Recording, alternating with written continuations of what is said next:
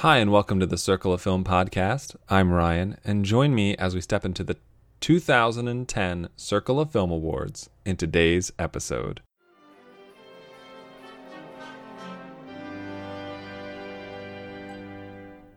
What's this? What's this? The simply sensational, standing ovational, Royal Dalton Music Hall! What is this? This is where you wanna be. What is this?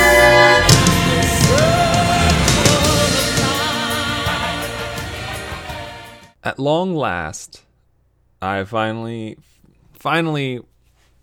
made it possible to do this episode. Originally, my schedule was such that I was going to do one of these every 3 months, with the exclusion including the current active year. So 2011 was going to be in like May, and then 3 months later you would have this one. In, what would that be, August, I think? And then I would get 2009 in November, a month ago. Then I'd have 2019 at normal time, just before Oscars came out. And then I could do the next one after that would be the 2010's decade episode. However, various things got in the way of that. Part of that is my own procrastination, but yeah, that really didn't pan out at all. So what we're left with is doing 2010 now. We will do 2019 as previously planned, and then one nice thing is we don't get the 2009 episode until after the 2010s decade. So at least there's no kind of whiplash there. And I'm really looking forward to doing the 2010s as a decade, using all the winners from every year that I've had and seeing how they stack up, because I've never really contextualized it and thought about it in that way before. So, looking at 2010, this is almost 10 years ago now. It seems so close, and yet it is so far away. Back then, we had 10 Oscar nominees for Best Picture, with The King's Speech ultimately winning. King's Speech would go on to win 4 awards that night, including director, actor, and screenplay. Inception would tie it with 4 wins, although its would be for sound editing, sound mixing, cinematography, and visual effects. The Social Network would take home 3 awards for adapted screenplay, score, and film editing. The Fighter would grab supporting actor and supporting actress. In this instance, supporting actress would be Melissa Leo over Amy Adams. And Toy Story 3 would take home animated feature and best song. And you got a couple others. I think the only other multiple winning film was Alice in Wonderland for production and costumes. And the other big award was Black Swan, winning actress. So, a lot of stuff, a lot of great stuff. There's some really, really good films, and Toy Story 3 was nominated for Best Picture, which is incredible. They don't recognize animated films enough. I believe it was the 3rd film to be nominated after WALL-E, after Up the year before, and Beauty and the Beast back in the early 90s. So there was a lot going on. It was the 2nd year that they had the expanded Best Picture slate, and it's a really fascinating Oscar year. It was The King's Speech versus The Social Network, and I don't know. I think you look back on it now, and obviously I think a lot more people remember and recognize The Social Network as the greater film and the one that had the greater impact.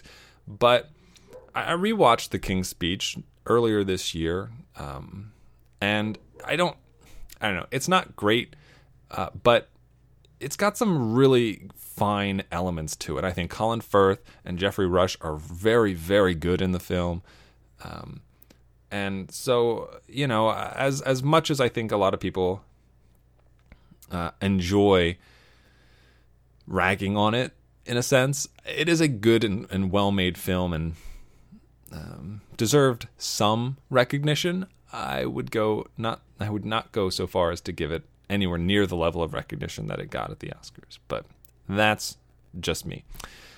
One of the big films from 2010 that got completely shut out at Oscars, from wins at least, was True Grit. Came in with 10 nominations, left with nothing. And 127 Hours was nominated 6 times and got nothing. So, you know, a lot of unfortunate circumstances that happened there. For 2010, I rewatched a bunch of films that it had been a long time since I'd seen. I tried to catch up with as many new films as possible, and I say this every time I do one of these episodes, but I can't possibly watch everything. And, you know, who can? If not me, who? And so that's why there is the honorary oversights, which I only do for current active years. So there won't be any for this episode, but there will be some, or at least one. I think I do a maximum of 2 for the 2019 episode when we get to that. The other thing that I do for all of the Circle of Film Award episodes is you intro the episode proper with a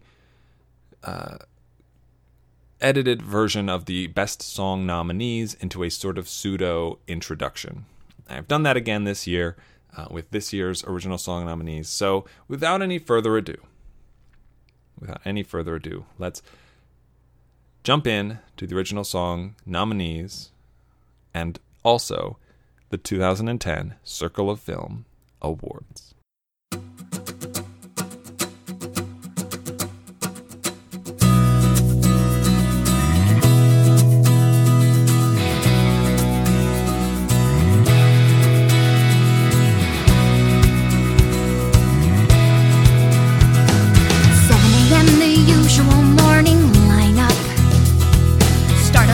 And sweep till the floor's all clean.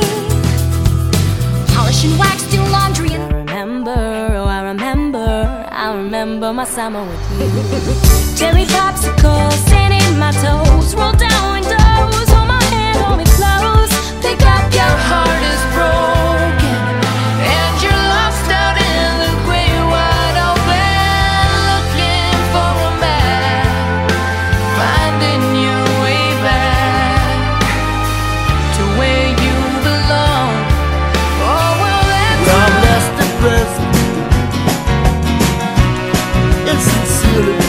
From the bottom of my heart, I just can't take it when we're apart.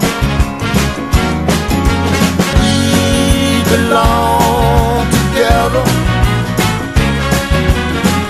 We belong together. No, it's like the sky is blue, and it's warm and real and bright.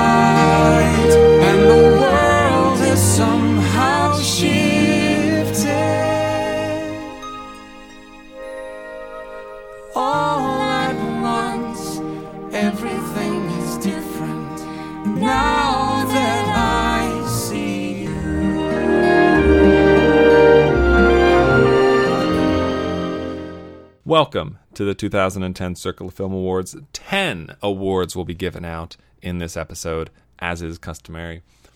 And as is also customary, the order in which these awards are given out is not always the same from year to year. The only things that remain static in the order is song will be the 6th award given out, and picture will be the last award given out.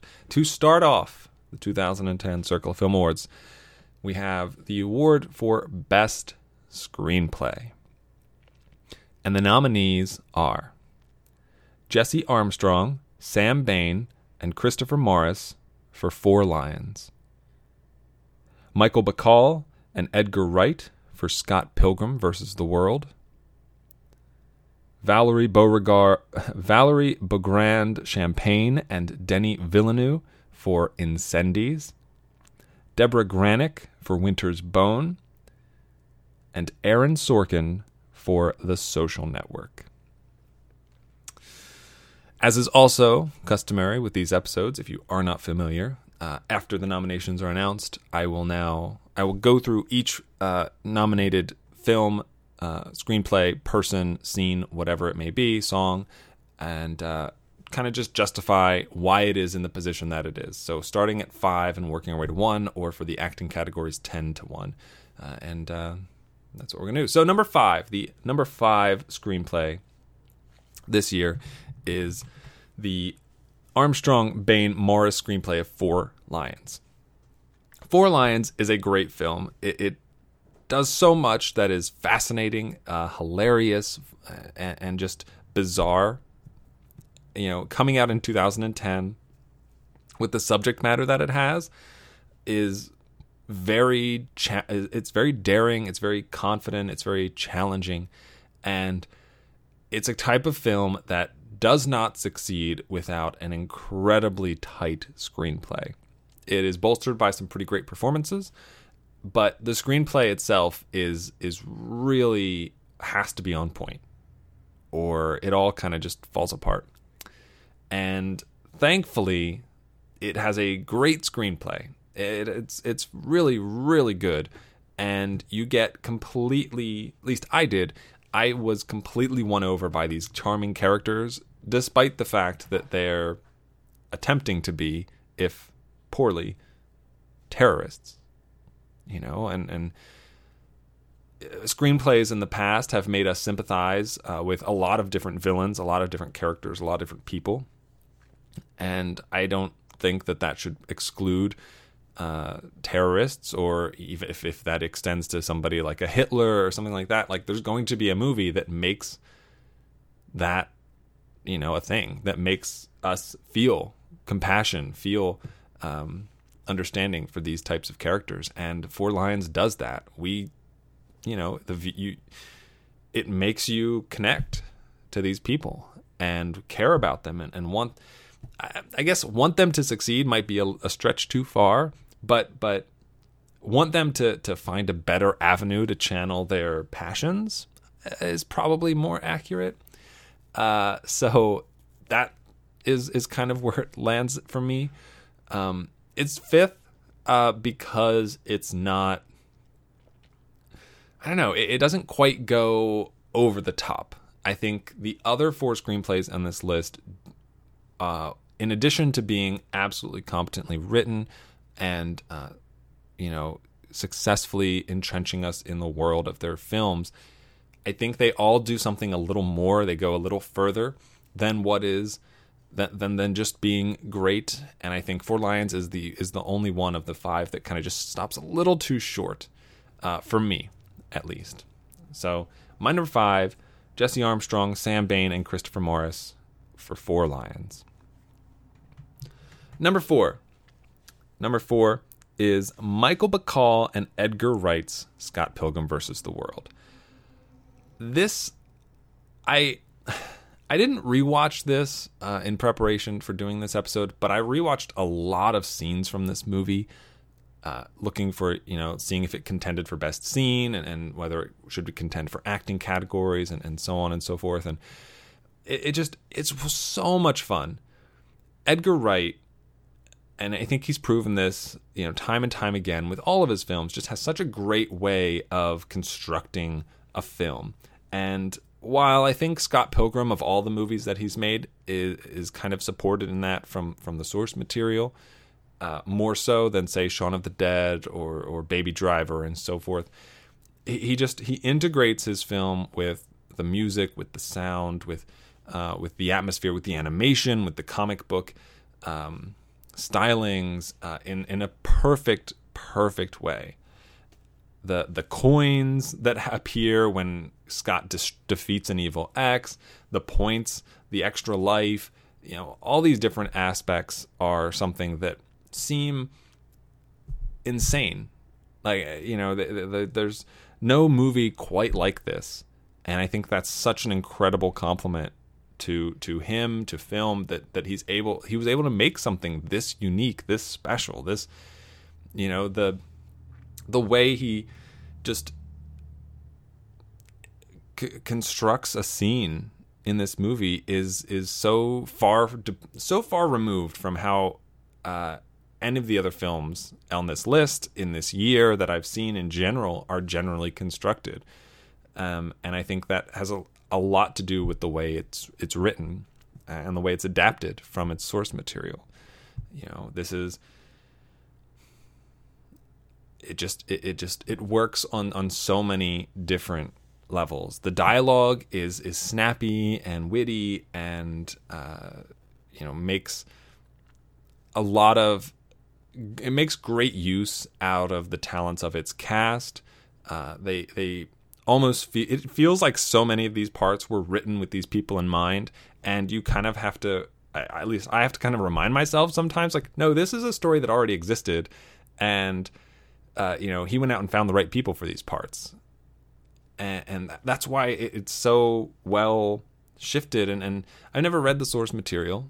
I don't know if there were any liberties taken and if any, many, and how long, I'm sure there were some differences. It can't possibly be, literally pulled from the page, but man, a movie like this, a story like this, that is so bonkers, that is so over the top, and yet Edgar Wright is able to strip it down and really make it feel human.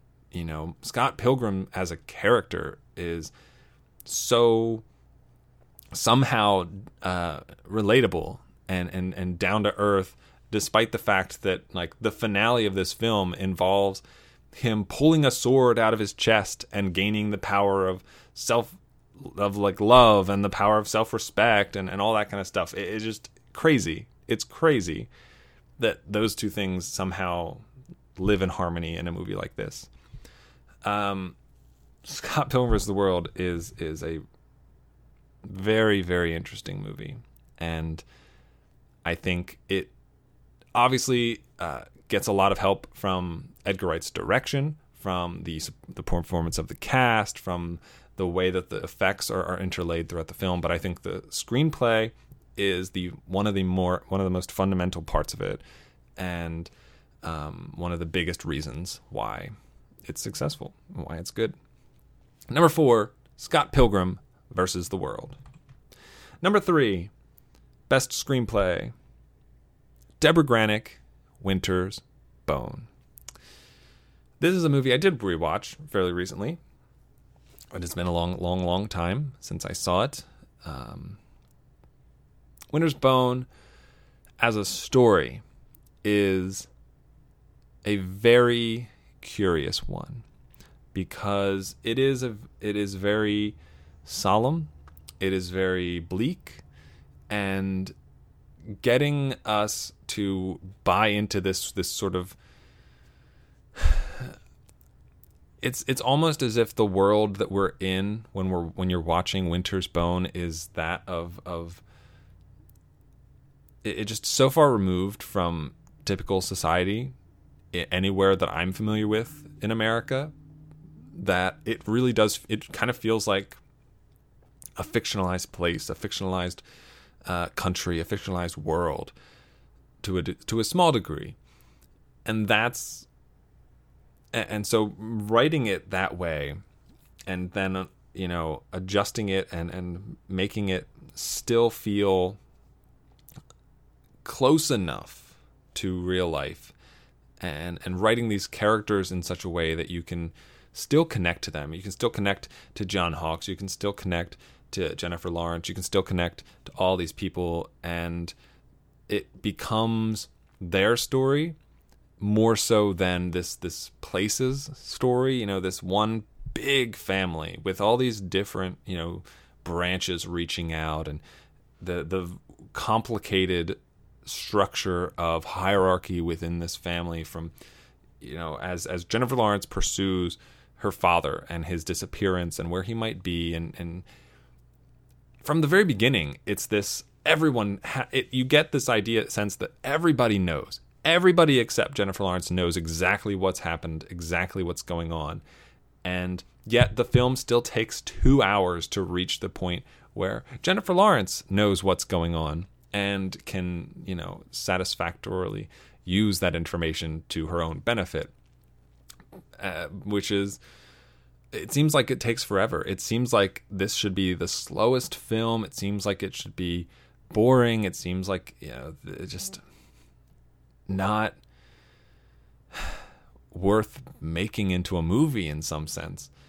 And yet, I think it absolutely succeeds on all of those levels. I think it becomes this incredibly engaging narrative of not just a quote-unquote like whodunit, what happened to Jennifer Lawrence's father, but about her character and the strength and weakness that she has to gain and overcome throughout this movie, about the relationships that she has and develops and loses with Dale Dickey, with John Hawkes throughout the film, with her own kids, with her, you know, this, that, and the other, with the police, with the rest of the family.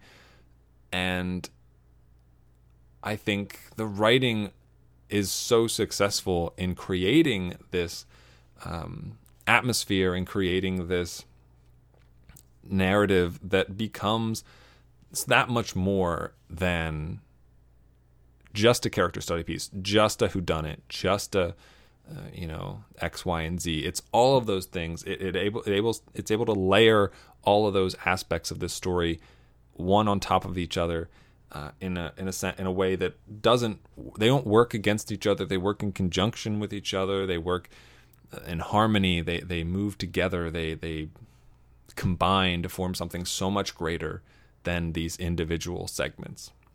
And I think as much credit as I can lend to some of the other aspects of the film, I think the screenplay is absolutely a major, major strength. And Deborah Granik is a fantastic writer, not just Winter's Bone. You know, she's had a great subsequent follow-up films to this movie, and I'm very impressed by Winter's Bone. And going back and rewatching it really opened my eyes to how impressed I was and why I was so impressed when I first saw it, which, you know, I kind of forgotten after 9 years and however many thousands of films that have passed in between those two watches. So, number 3, Winter's Bone. Number 2, the runner-up for Best Screenplay in 2010 is Aaron Sorkin for The Social Network. Man, it is so close. Numbers 1 and 2 this year for screenplay are so close. Sorkin, I love Sorkin. I think he's incredible. His dialogue, his walk and talk, his characters are just so viscerally written. They are so etched in stone, and you know, you can get some incredible exchanges and conversations in his movies. And The Social Network is one of, if not the best examples of something like that. There's a reason it won screenplay at the Oscars, and I think it absolutely deserved it and should have, Sorkin. I love Sorkin. This isn't the first time I've nominated Sorkin.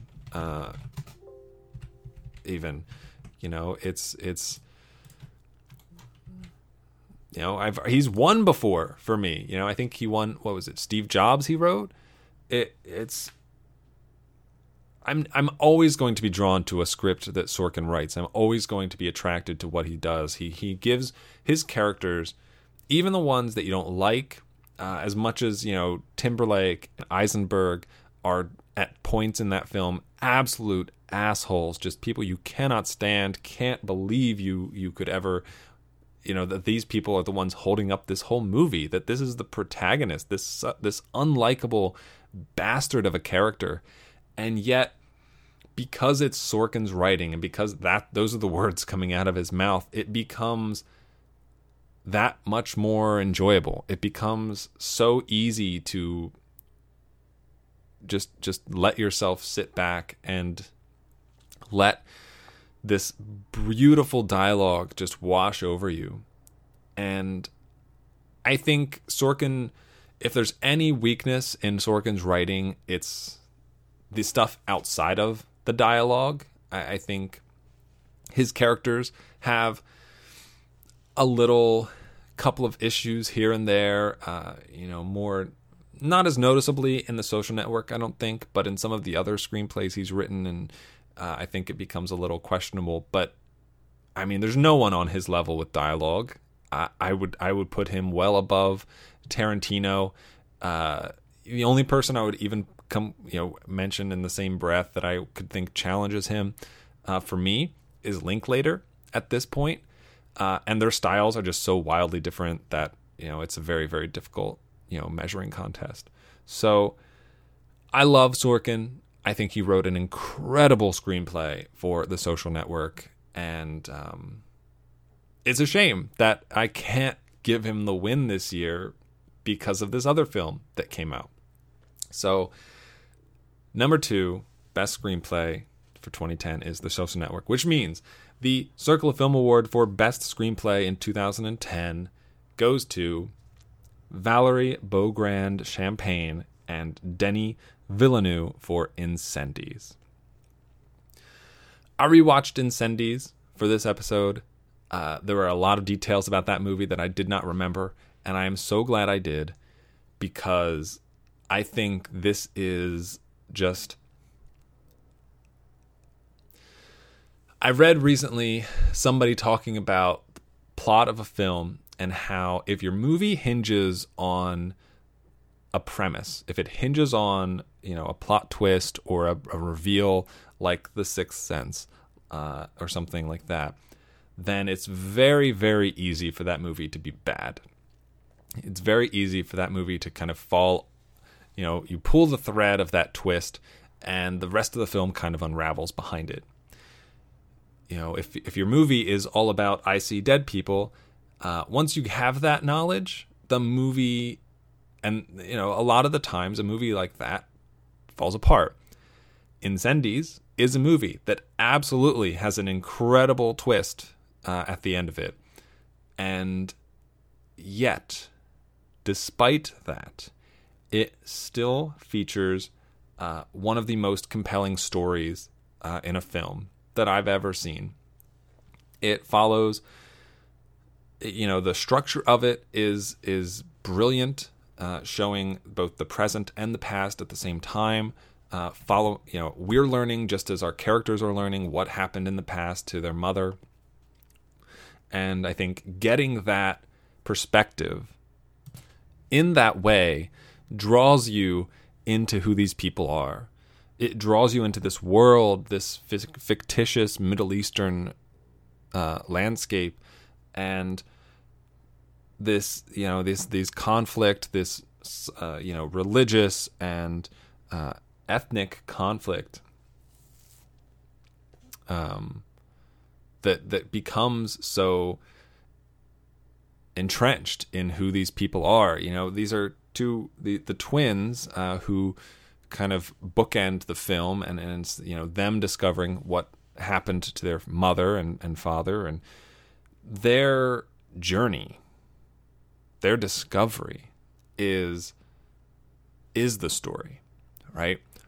It's, in a movie with a huge twist, like a lot of the times the twist becomes the story, but it's not. I think Villeneuve and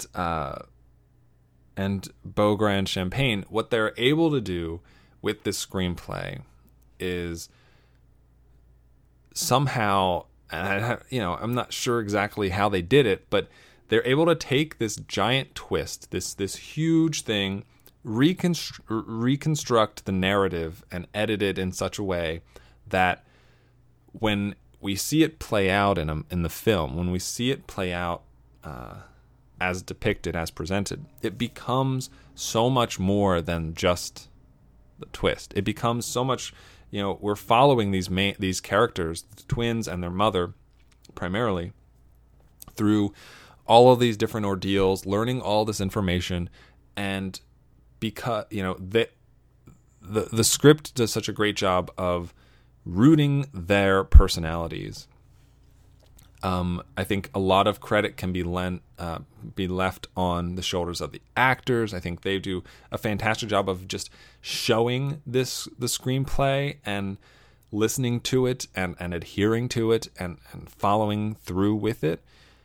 And I think they know that this is a movie that's about so much more than its twist. And I think the movie, if you didn't have the twist, becomes, it's still a fascinating film filled with, you know, very dramatic moments, very tense moments, very destructive moments, and very, at times, even like awkwardly funny moments that feel natural, feel real, feel human.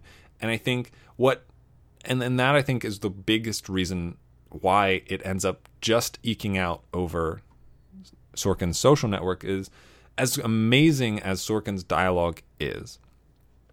And I think his dialogue is definitely better than the dialogue in Incendies. But I think Sorkin always tends to have his characters come off as a little manufactured. I think that's a weakness that he has. And he's generally able to overcome that weakness, personally, I think.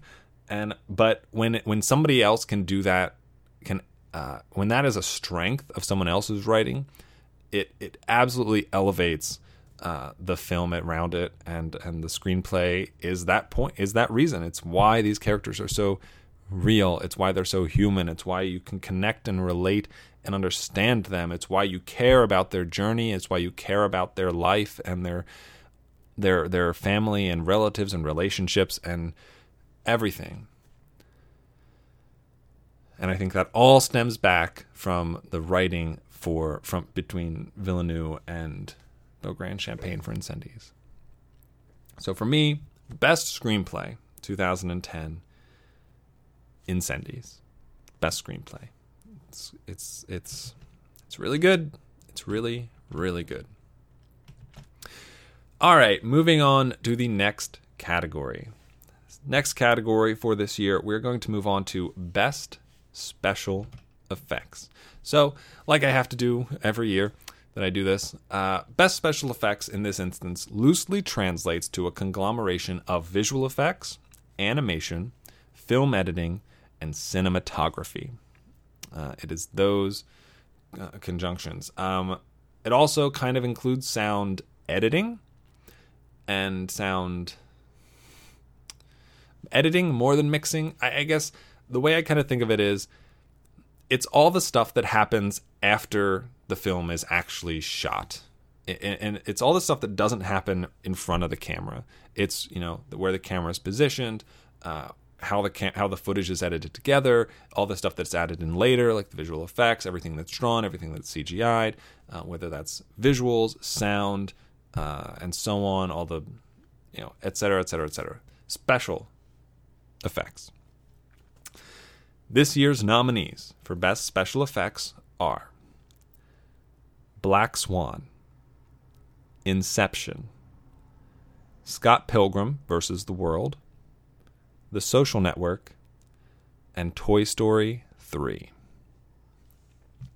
We will start with number 5, and it is Scott Pilgrim vs. the World. Number 5, special effects.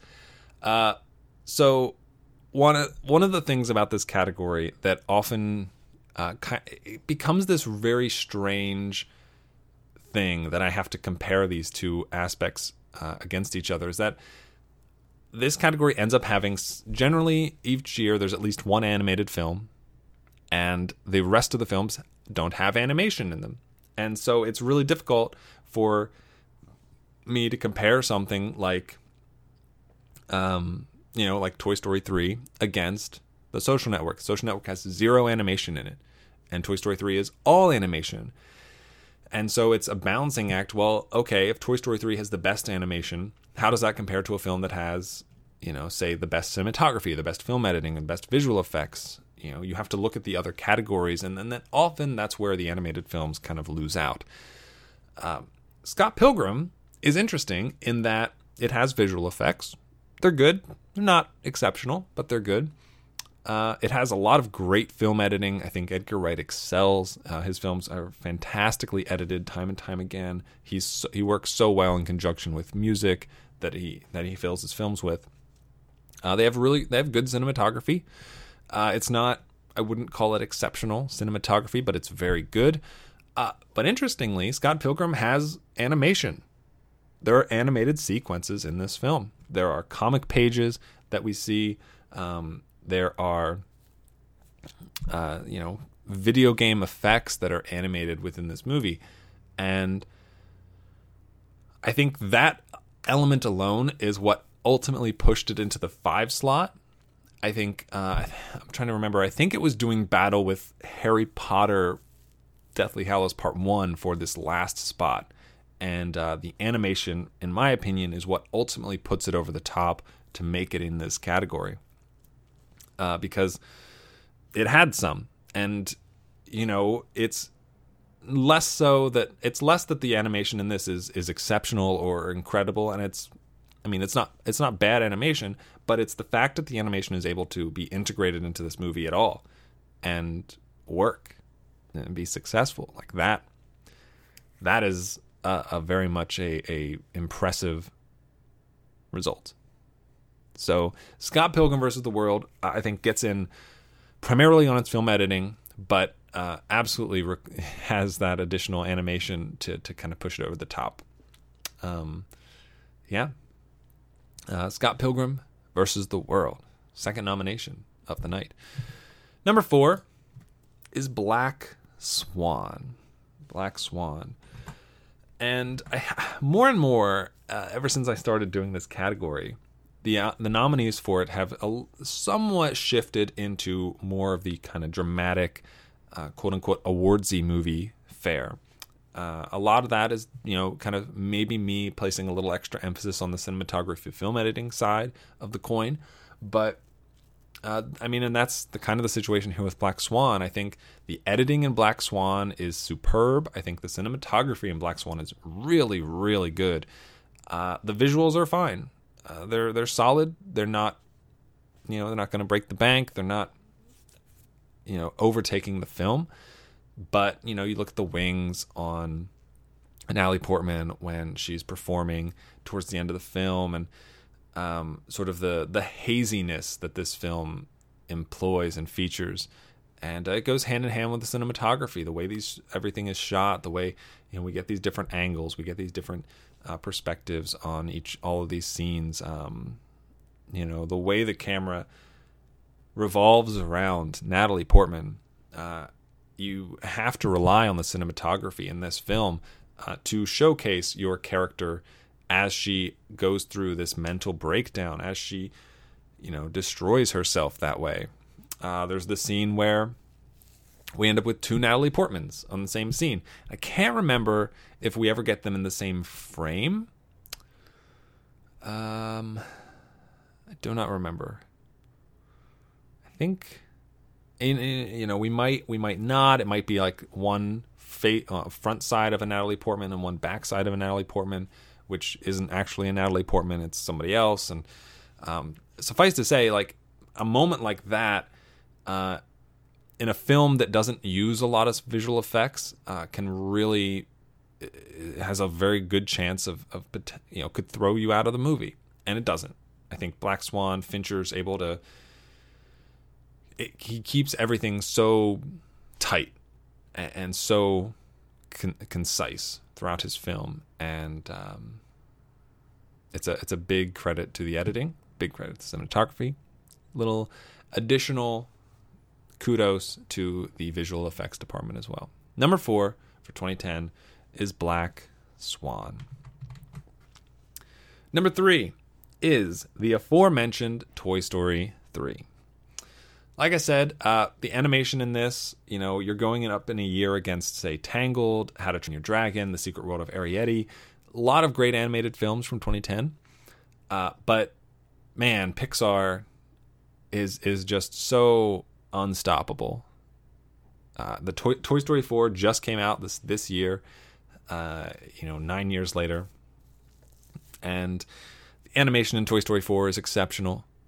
The animation in Toy Story 3... I rewatched it prior to watching the fourth film, and man, it just holds up so well.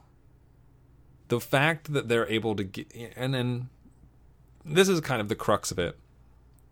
Animation has a lot of weight in a film, and it's a lot is being asked of it in all these movies.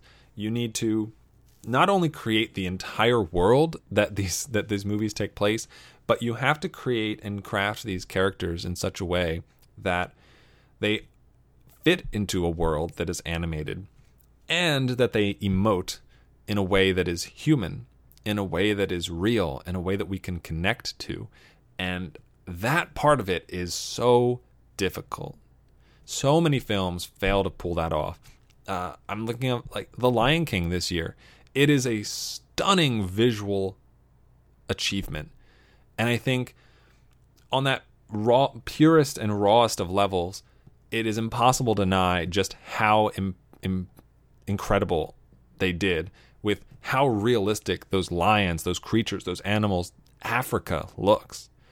But where it fails, and I think the biggest part of why that movie is not good, is that it fails to relate the realistic environment that it's portraying with these animated CGI'd characters into something that we can connect with, into something that emotes in a way that is realistic.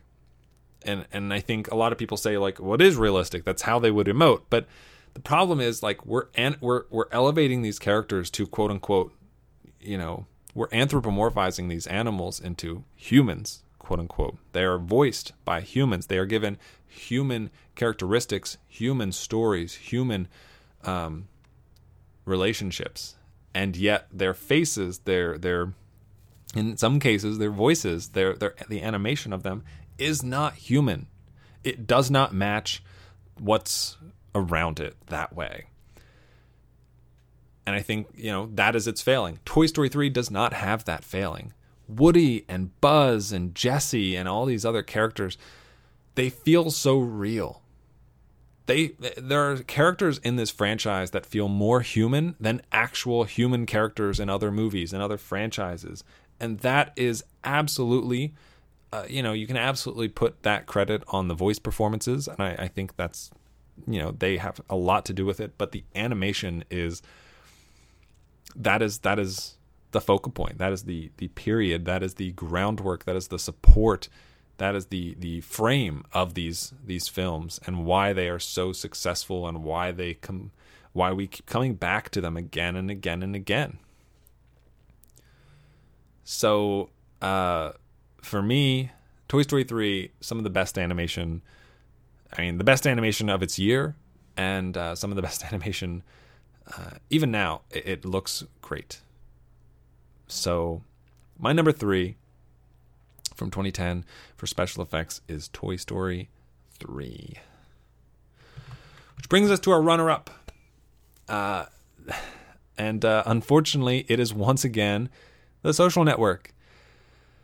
There's really not much, if any, visual effects used in this film. If there are, they're very small, they're very tiny, and...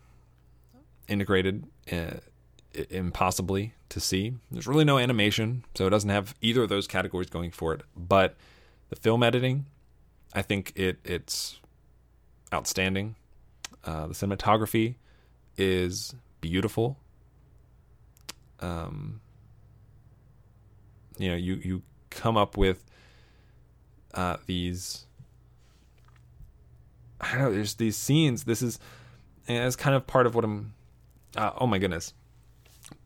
Pause. Sorry, I accidentally attributed Fincher to Black Swan when that is absolutely Aronofsky.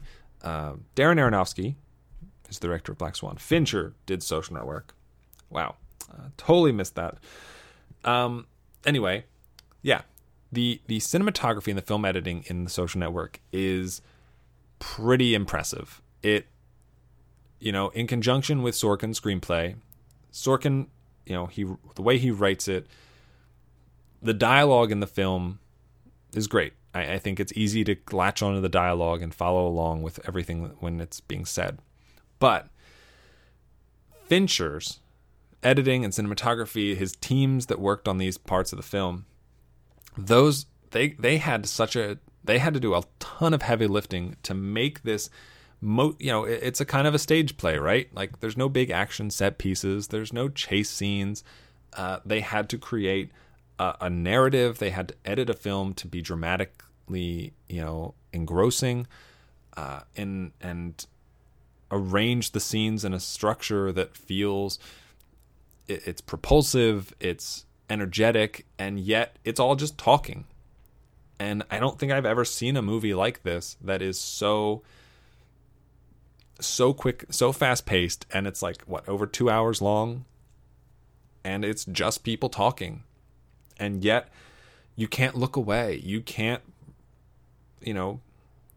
withdraw yourself from this movie at all, because it is so well edited, because the cinematography, the way we're shooting scenes, the foreground, background of the various characters and their faces and their emotions and their interactions and reactions with each other are just so layered and so multifaceted and so just so beautifully rendered in the way that this film is presented. It's really impressive, and it's really overwhelming at times. Even it's. I think it's a big part of why the film kind of stands the test of time that way. And I think it's one of the parts that people don't often cite as like their favorite thing about The Social Network. Nobody's like, oh my goodness, I love The Social Network. The cinematography is off the chain, or whatever the kids say nowadays. That's definitely not it. But despite that, I think it is absolutely one of the bigger reasons, the editing and cinematography, as to why the film is so indelible. It's so permanent. It's why I think people are going to continue to reference this movie time and time and time again for various reasons, as something to be sort of held up against, as something to be aspire to. And that all kind of, a lot of that boils down to editing and cinematography. Which means Best Special Effects 2010 belongs to Inception. I would say, Inception is such a powerful film.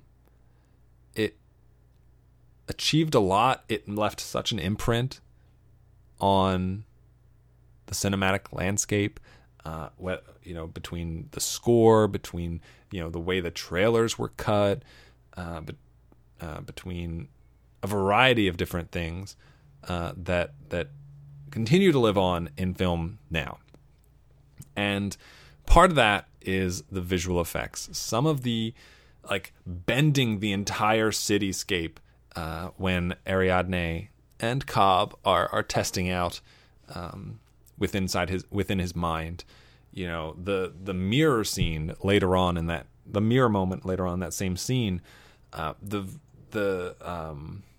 hallway fight that with Joseph Gordon-Levitt, all of these things kind of combine to create this world that it really feels like they're in a dream. It really feels like they're invading other people's dreams. And that's something that I you tell me that without having seen Inception, I'm like, well, how are they going to pull that off? How are they going to make me believe that they are living people occupying somebody else's dream world? And yet, oh my goodness,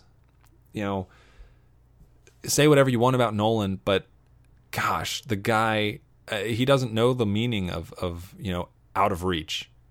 And he can everything feels like it is within his wheelhouse to pull off. So visually, I think Inception is absolutely stunning. Animation, whatever. Film editing.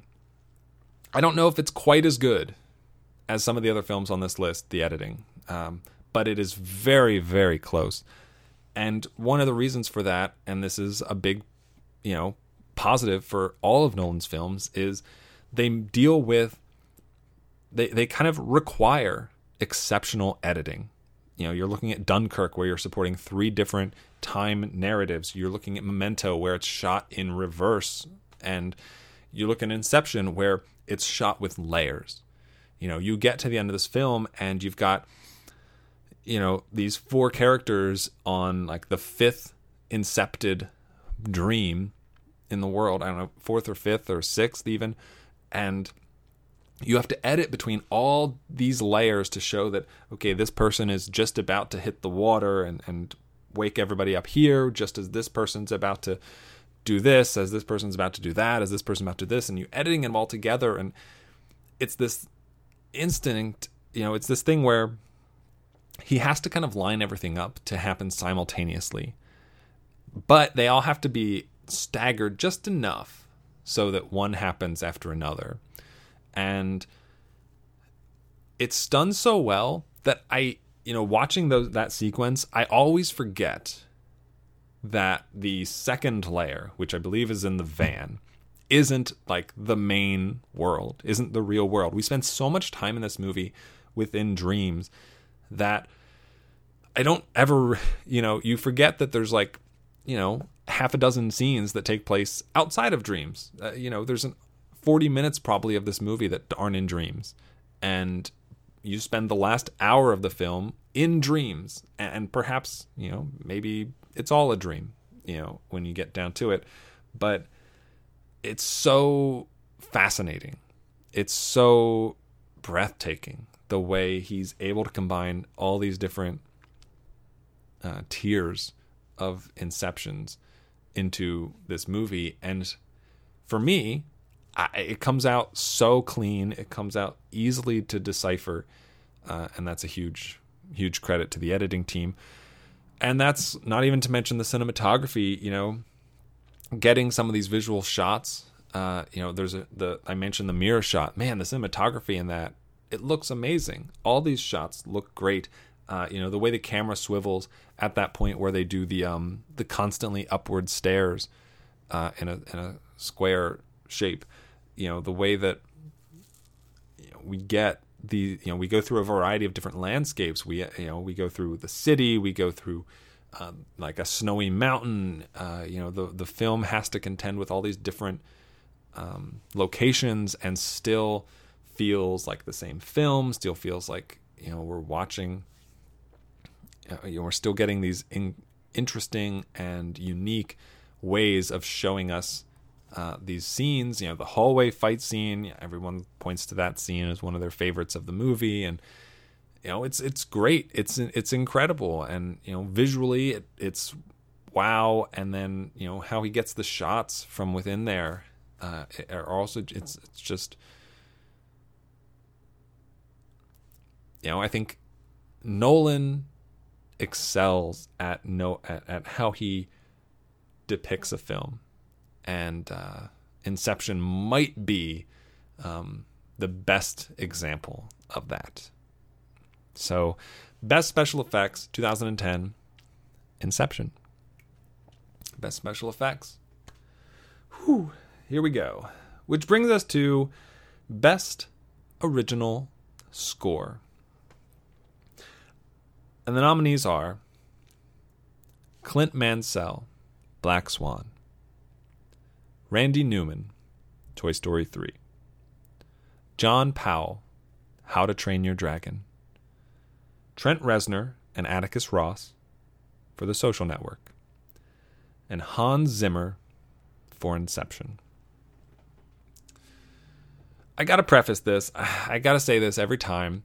Of the categories that I give awards to, of the films that I talk about, of all these elements, of all the, you know, visual effects, animation, sound, editing, cinematography, all these things, score is by and large the aspect of film that I am the least well versed in.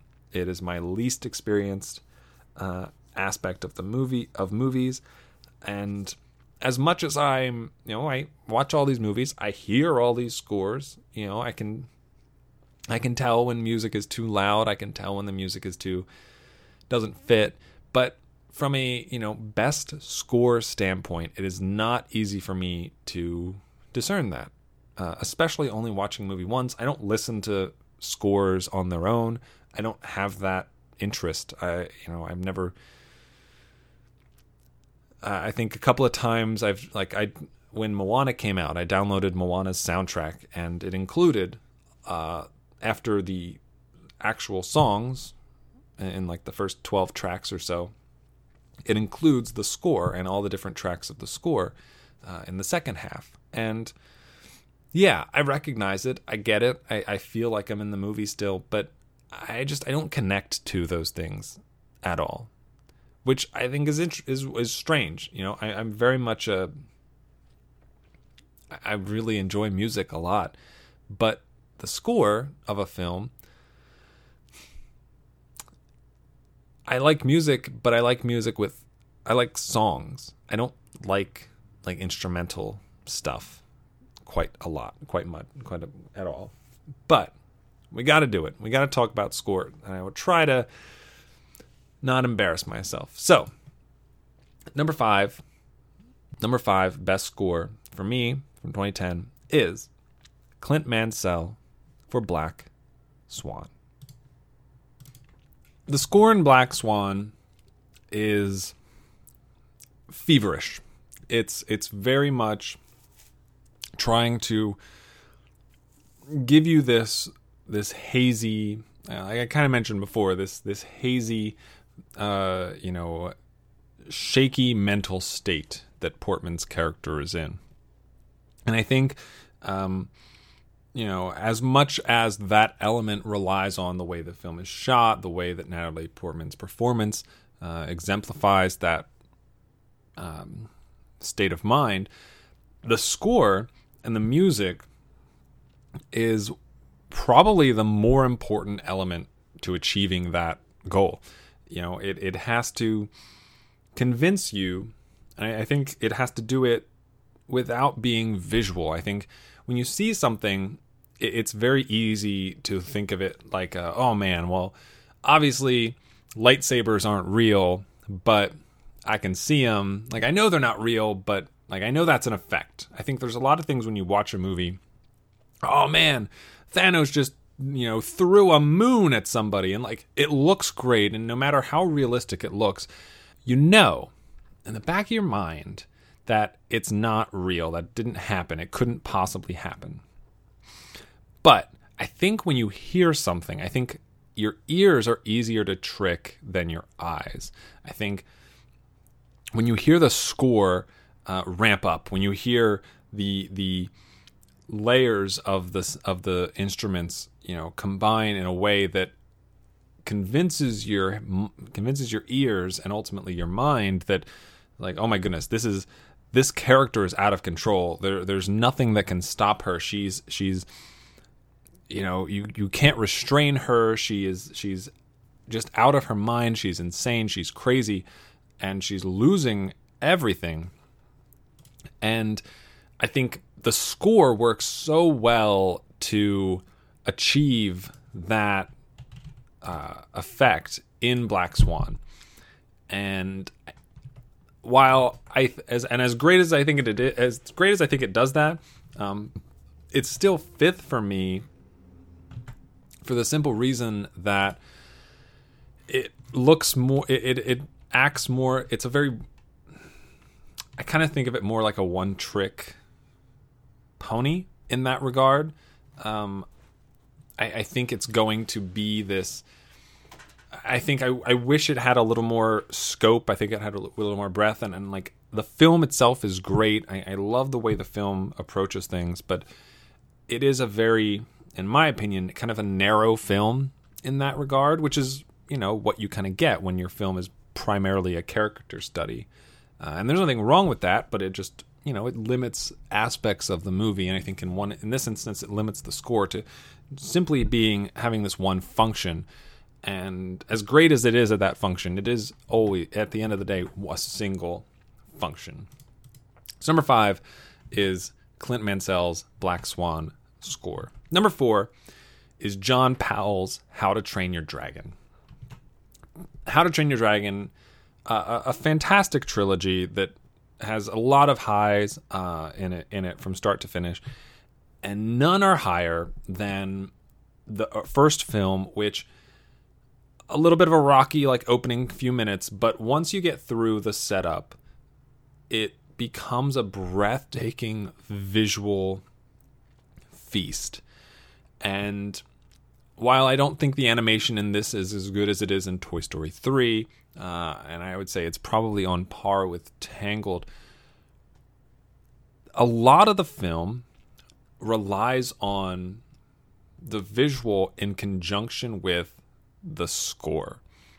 From when they're flying, when Hiccup flies on Toothless for the first time, to the confrontations, to just the discovery. You know, a lot of this film is discovery and learning and growing as, you know, particularly for Hiccup as a character. And I think seeing that progression and the score does such a great job accompanying that. And it works on a lot of different levels when you, have those moments within the film, you know, of elevating not just the characters and not just the moments, but the world.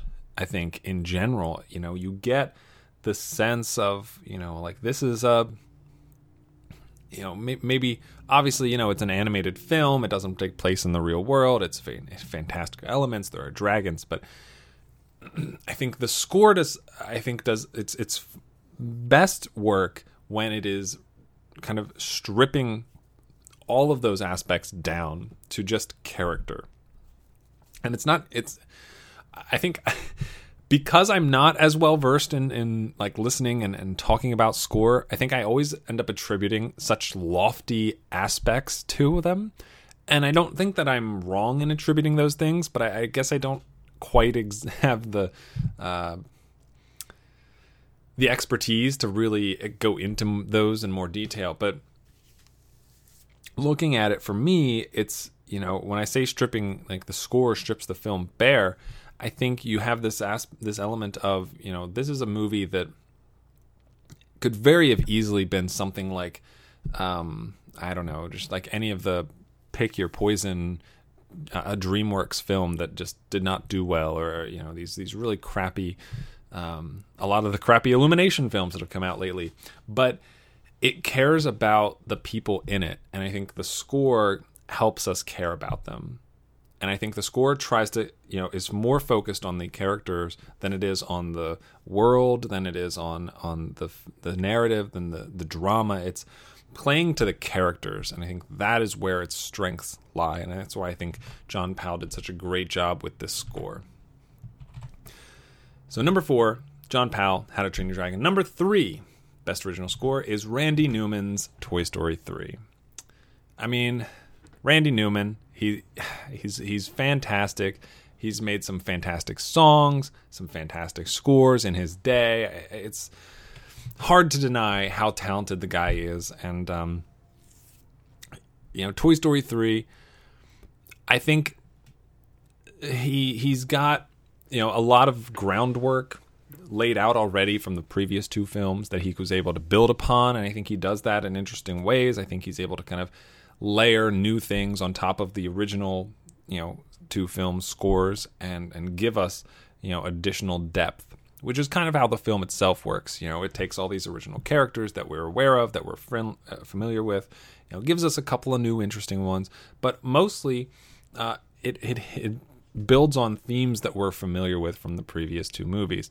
And I think the score is a reflection of that, and the score amplifies that and gives it its strength and gives it its power.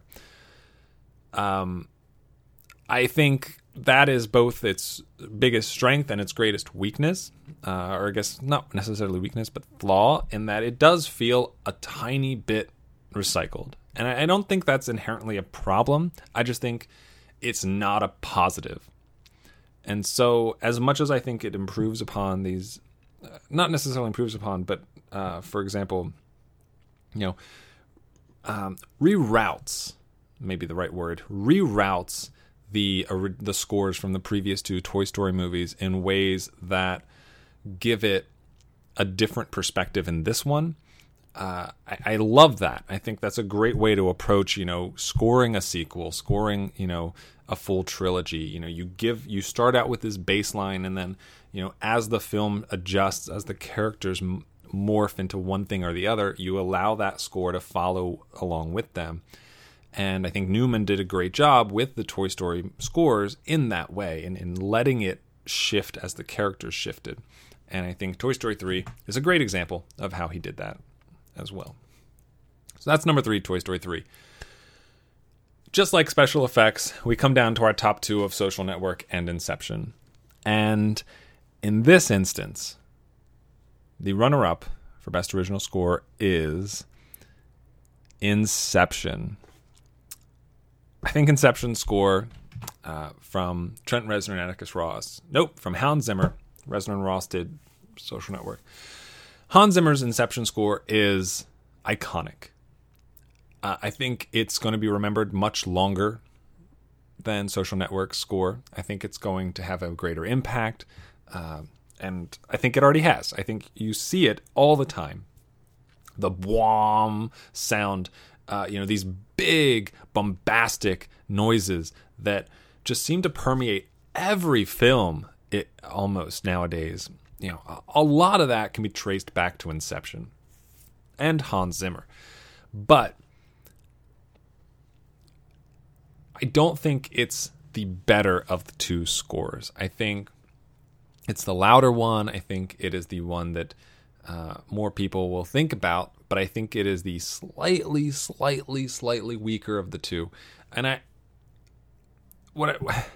it's always that issue where like something a film does and it does it really well, and it seems like Nolan is kind of the one behind a lot of these things. You look at The Dark Knight.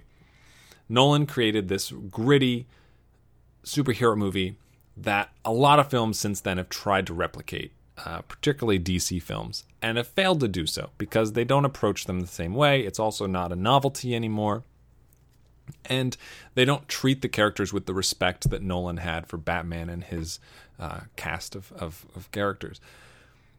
And so it almost seems like it retroactively damages the original film that kind of pioneered that route.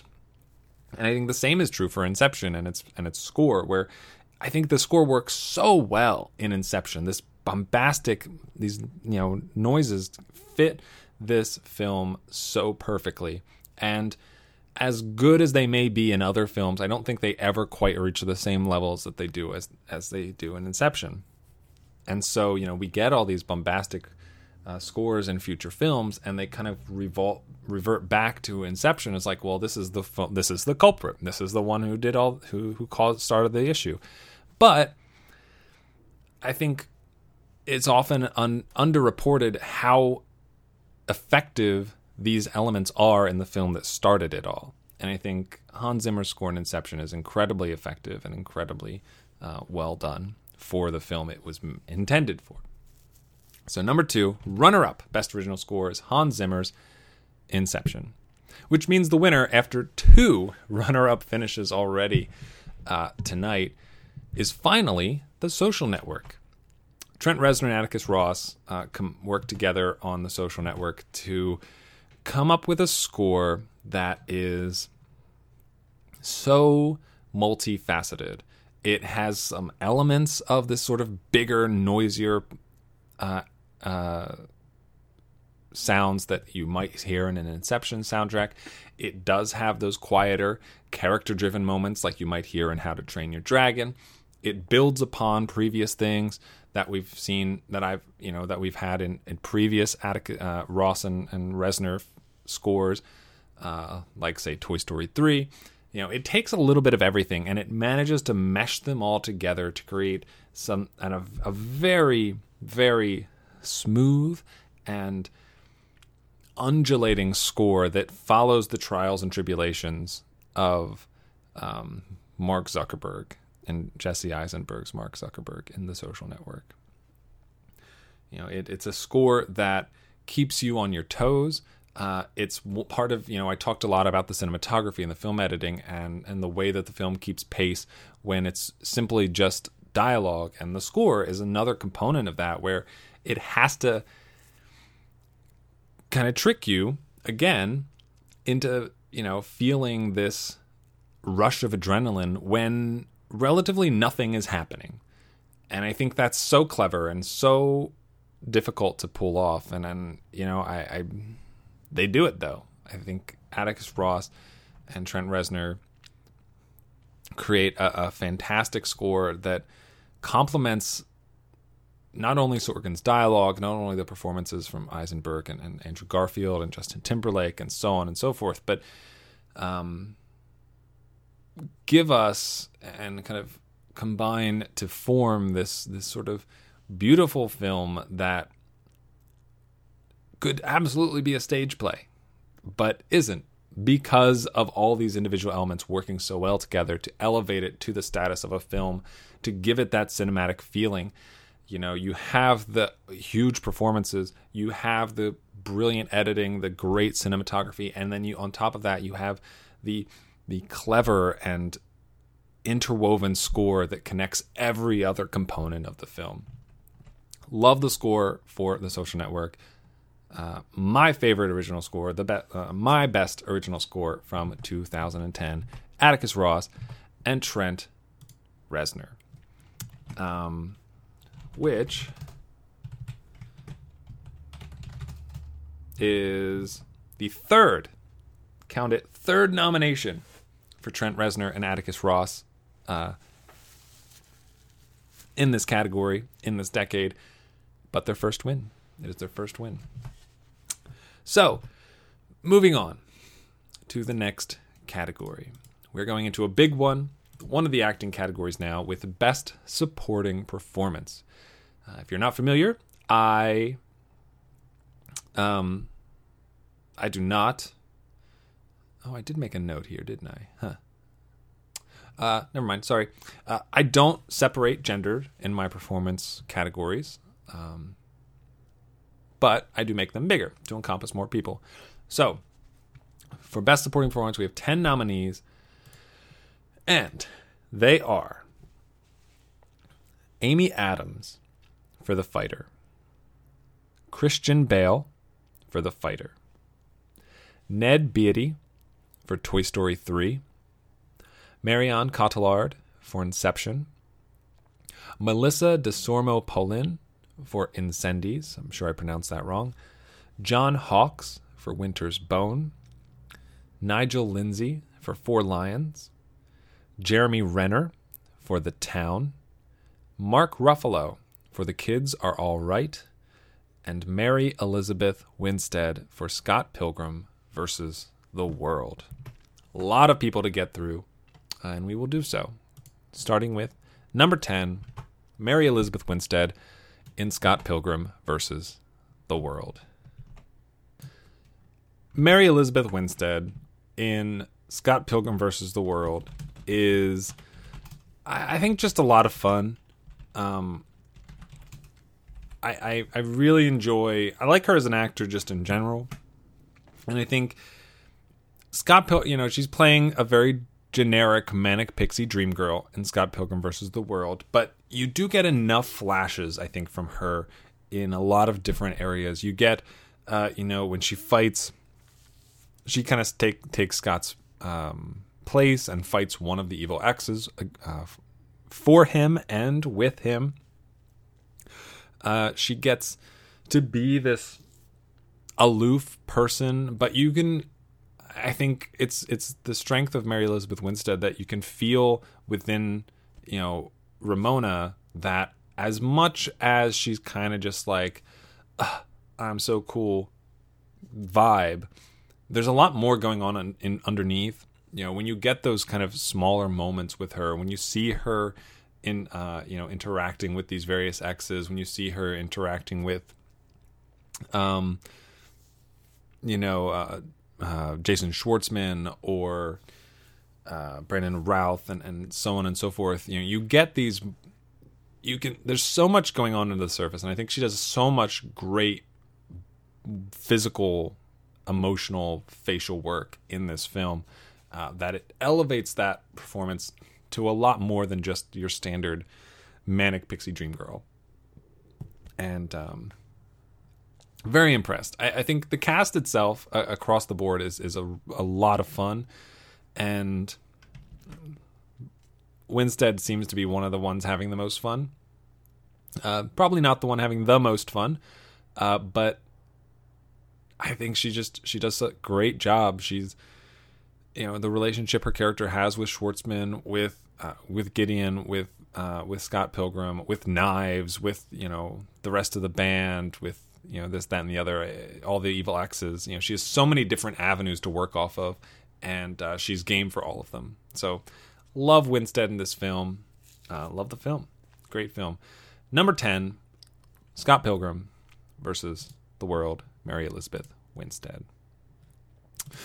Number 9 is the name I'm not sure I'm pronouncing correctly. Melissa DeSormo Palin from Incendies. So in Incendies, she plays Jeanne, the female twin of the film. And one of the things I struggled with was, you know, the lead and supporting classifications for this movie. And as much as she is one of the characters that kind of bookends this film, I really feel like it's her mom's film. It's her mom's story. She's the one, you know, she wrote the letters. She's leading her kids on this journey, on this discovery. And ultimately, you know, I find that she is the lead for sure. And the question was whether or not her daughter was the lead. Her son definitely isn't. And I ultimately decided that she would be supporting. So, you know, that in and of itself. DeSorma Palin is so reactive, and, you know, her part is not huge, and it's not, you know, isn't the driving force of this movie. Like I said, it's her mom, it's her mom's story. And so it's just kind of, Jeanne is just following the breadcrumbs and reacting to this new piece of information, this new piece of information, this new piece of information. And her face is so emotive. It's so brilliant in the way that she can respond to things. You spend so much of this film listening, so much of it. And then when you do get those sparks of, you know, yelling at her brother, freaking out about a revelation, you know, engaging with these people, these strangers, you know, at various points in the film, it gets to be, and it feels like it is so powerful because she's been restrained for so long, and she's so effective in that regard too. I think she does such a great job of balancing the two sides. I was really, really impressed by her performance in the film, and I couldn't avoid getting her in this list. I had to find room for her, and I did at number 9. Number 9. Best supporting performance, Melissa DeSormo Palin. Really sure I'm pronouncing that wrong. Number eight is Jeremy Renner for The Town. The Town. So this movie is one I really enjoyed when I first watched it. I liked the aspect of it. I liked the direction it took. I thought, you know, this is a really interesting direction avenue for Ben Affleck to explore. I thought he does a good job of the direction of the film, the writing. He languishes in a lot of the parts of a heist movie that a lot of people skip over, and I think he does it to great effect. But nothing was more impactful in this film for me than Renner's performance. You know, I like Renner. I think he's a good actor, but I don't know that I'd really seen him excel and go above and beyond until this movie. And you know, maybe that's just, you know, me personally, but I until this performance, he was kind of, I don't know, it was a little I want to say he was a little ho-hum, but that's probably an exaggeration in the opposite direction. Regardless, I think this one really jumped out at me due to Renner's performance, his relationship with Affleck and Rebecca Hall, and the way that dynamic plays out throughout the film. It's scary, it's dangerous, and, you know, Renner, you know, you look at a lot of the movies he's in, and he doesn't play that type of character too often.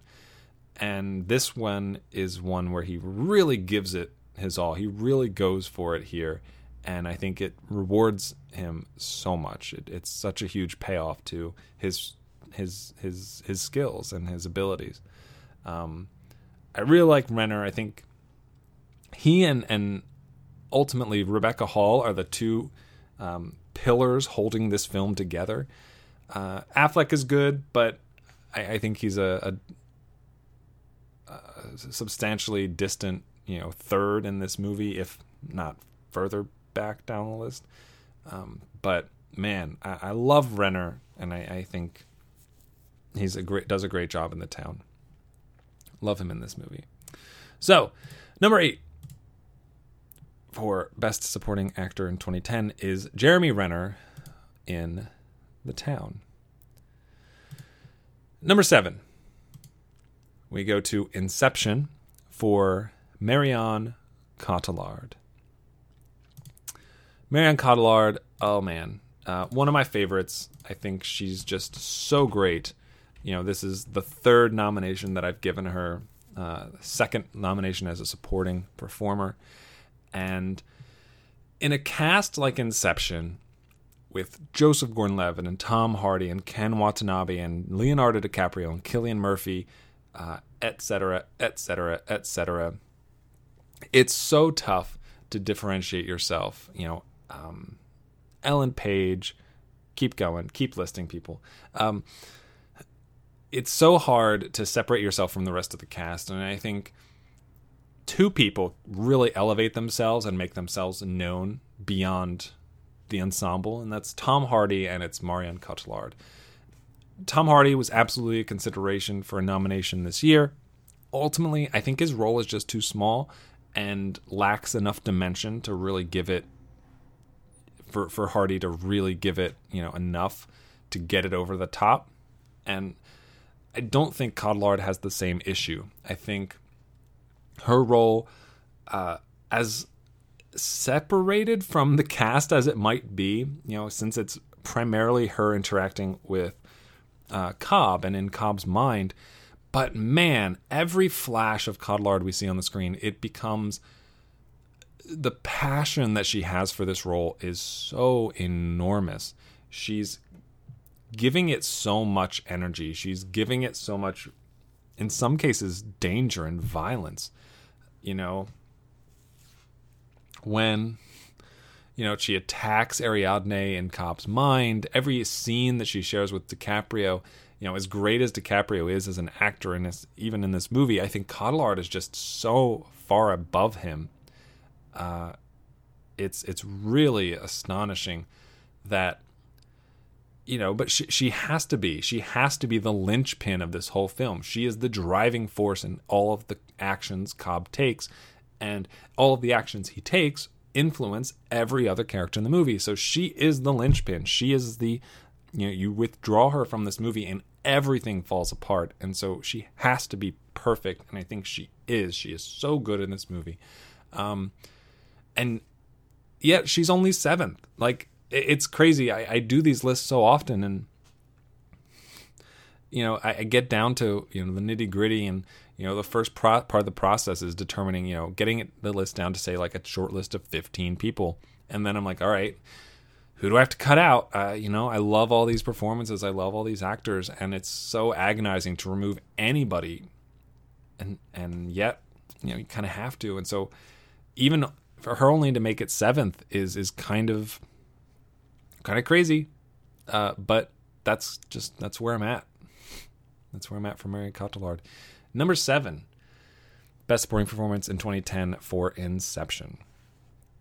Number 6, we go to Nigel Lindsay in Four Lions, and I can't recommend this movie enough. It is so enjoyable. Somehow, yeah. Again, terrorist movie, so enjoyable. It's so funny. And the best scenes in this movie, the best vessel for the dialogue in this film, absolutely runs through Nigel Lindsay. He is so perfect. He is so full of himself. He is so overconfident. He is so idiotic.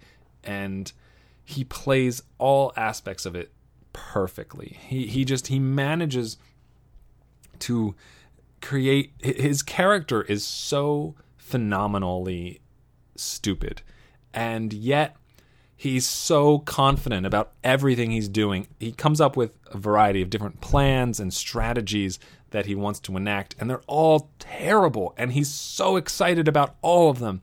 And just watching him on screen, he steals this movie top to bottom. The best scenes are him and Riz Ahmed. And Riz Ahmed is kind of playing a straight man in the film. And Nigel Lindsay is just poking at him and poking at him and poking at him and poking at him and poking at him and poking at him. And it just, it's brilliant. I think it's absolutely brilliant what he does with this character. And I think without Lindsay, this film suffers a great deal. And I think, I don't know, I wouldn't go so far as to say it couldn't work as intended, because I think the screenplay is strong enough that anybody stepping into this role could have, you know, it would have been a good movie. But I think Lindsay, man, he elevates this film, and I think, you know, that is what you need. And so impressed by him. Nigel Lindsay, Four Lions, my number 6 best supporting performance. Into the top half of these of the list, we go with number 5, Ned Beatty. Beatty, I think I'm pronouncing that right. Ned Beatty for Toy Story 3. Now, Toy Story 3 has a ton of voice actors in it. A lot of people to choose from that could have taken this spot. And I guess not everybody would have been 5th, but a lot of people that could have had a slot in this category. I considered Buzz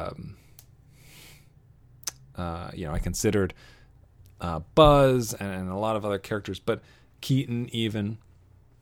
But ultimately, I think Beatty's performance as Lots of Huggin' Bear is so much more than the character itself. The character, and I think he's one of the weaker villains that, quote unquote, villains that Toy Story has had, you know, because he's very measured, because he's very simple and straightforward in his approach to getting into, you know, the sort of seedy underbelly of things. But I think Beatty's performance elevates the character itself, elevates him enough to the point where we get this, you know, he does have this, you know, little backstory. He does end up as this sort of a somewhat tragic character, not completely, but somewhat. And Beatty's performance, he's just so sure of himself. He's so eloquent. He's so, you know, this is the way things are, and this is the way we're going to do things.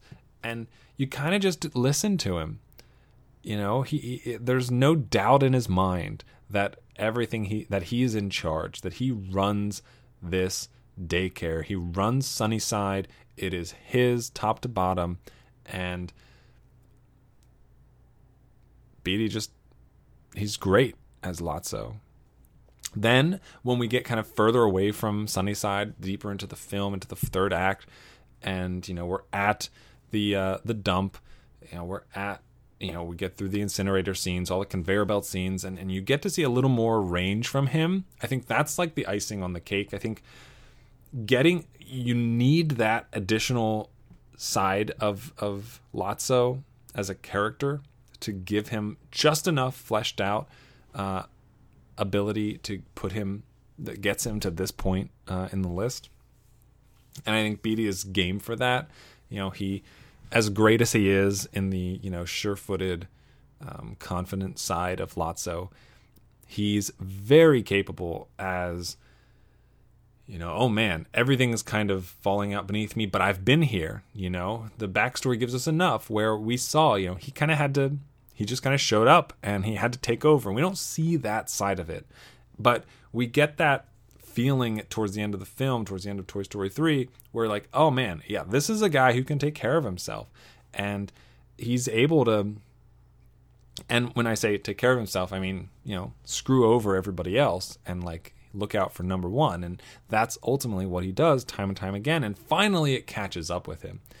And what's great is, you know, he's obviously scared, he's obviously upset, he's obviously terrified of his future at the end of the movie, but he's also, I don't know. There's also a hint of acceptance of they got me in his voice that I love hearing that element of, and I think it's a lot of, it's a really, really strong performance, and I think it really helps hold together this film.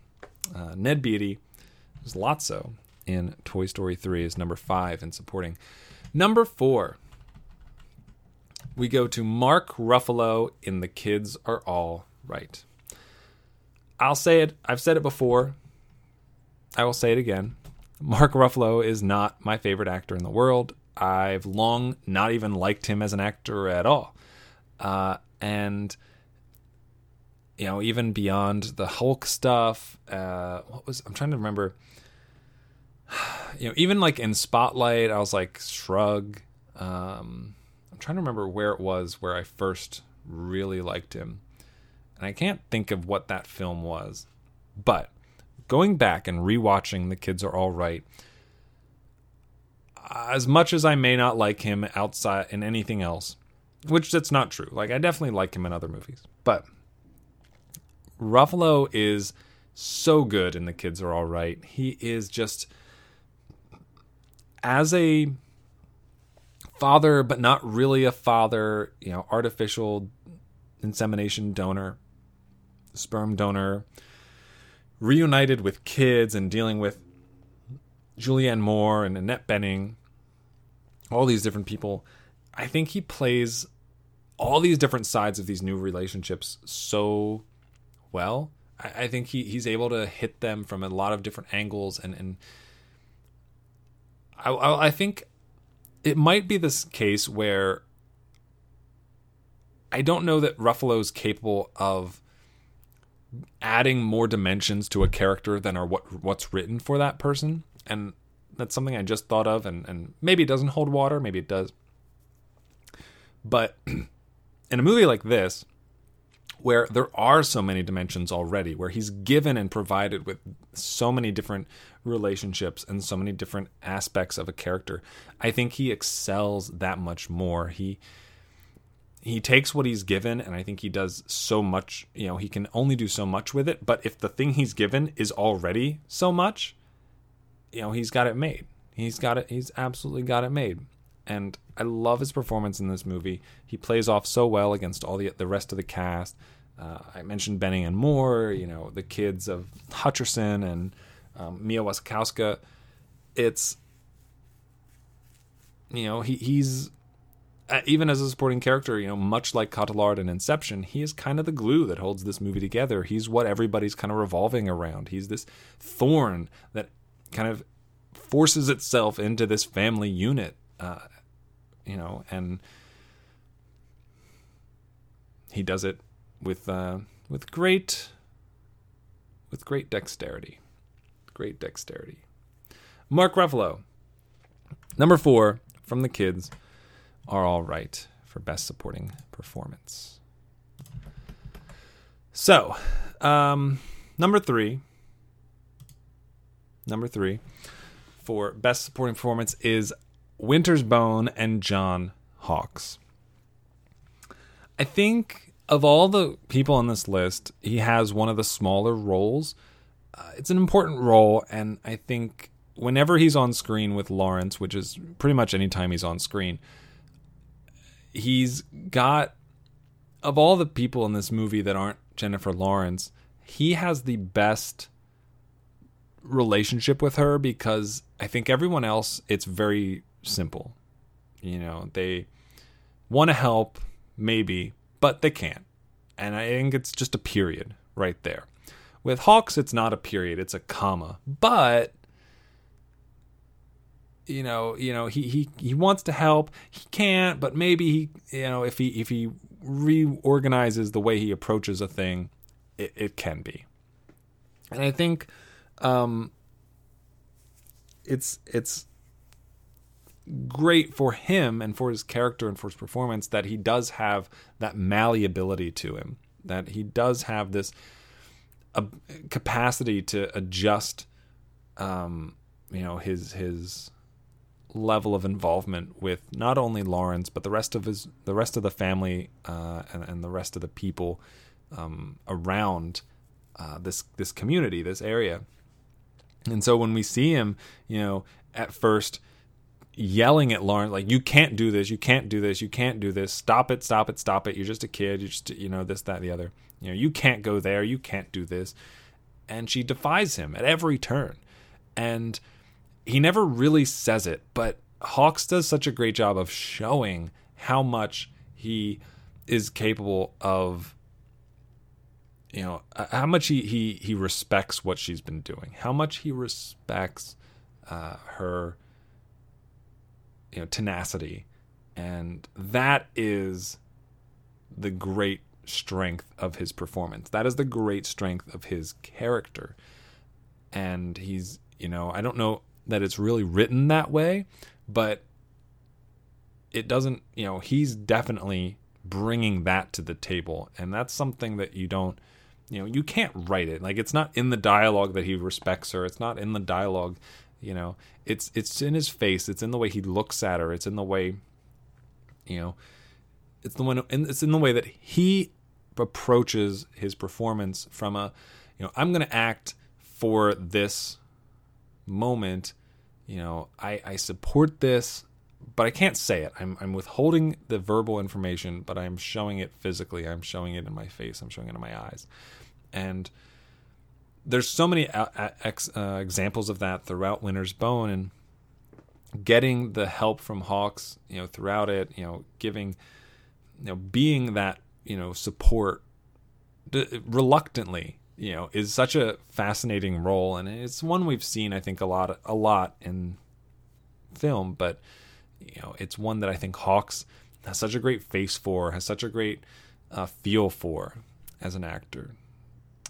So John Hawkes, number 3, supporting, which, if you're keeping track at home, means that the number one and number 2 performances in supporting category this year are both from the same movie. They are Christian Bale and Amy Adams, both from The Fighter. And man, if this could be, if I could give this to both of them, I wish I could. I really wish I could, and I want to. I do, but I can't. I don't. No ties. So number 2. Best Supporting Performance 2010 for The Fighter.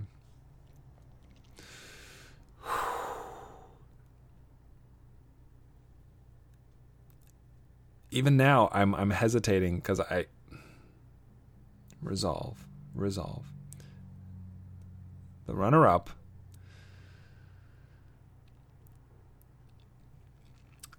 Is Christian Bale. It's Christian Bale.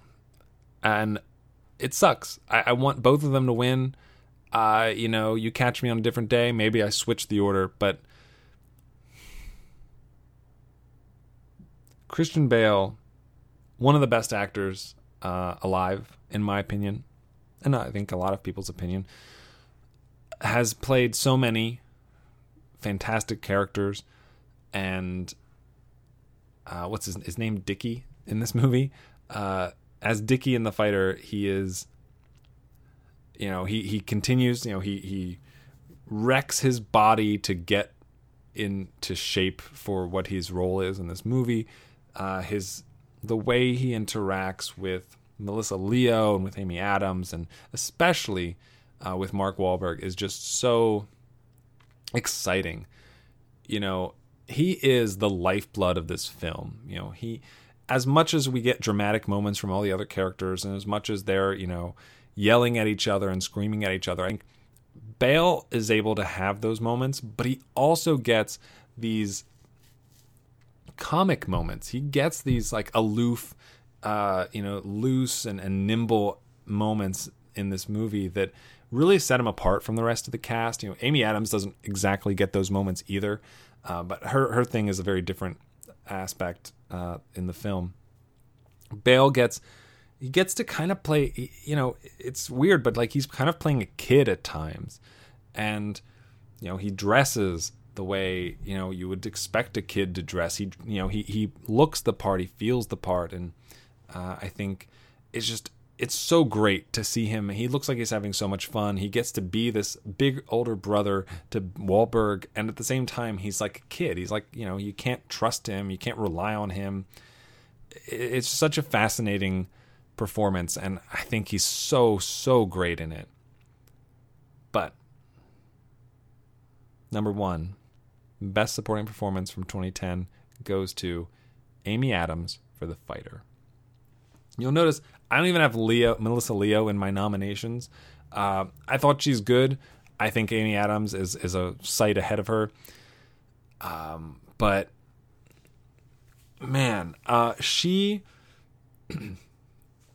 the reason I put her a hair, just a hair above Christian Bale, is Amy Adams is the one principal character in this film that isn't sort of stuck in this family. Mark Wahlberg, his brother is Christian Bale, their mother, Melissa Leo, they have all these sisters. They have this, their dad. They're all together. They all ultimately encompass a very similar lifestyle. You know, as much as Mark Wahlberg is trying to extricate himself from that lifestyle, you know, he's very much entrenched in what that is. Amy Adams is coming at this family, at this world from a very different point of view, from a very different perspective, and it serves her character so well, and it ultimately informs and serves her performance that much more. You know, when she's fighting, you know, it makes, when she kind of degrades herself to their level. You know, when she's scrapping and fighting with the sisters on the front steps, you know, it makes it so much more exciting for her. You know, she's able, you know, she has to sell that so much more than everyone else. And it works. You know, she proves in her performance that she can handle, you know, these ridiculous people, this ridiculous family. And then what we get, you know, as opposed to, say, Christian Bale's kind of childlike elements, we get to see her as a serious person, as a real human being that's not actually in this family. She's not this trailer trash whore that they keep telling her that she is. She's more than that, and her performance exemplifies this and exudes this power.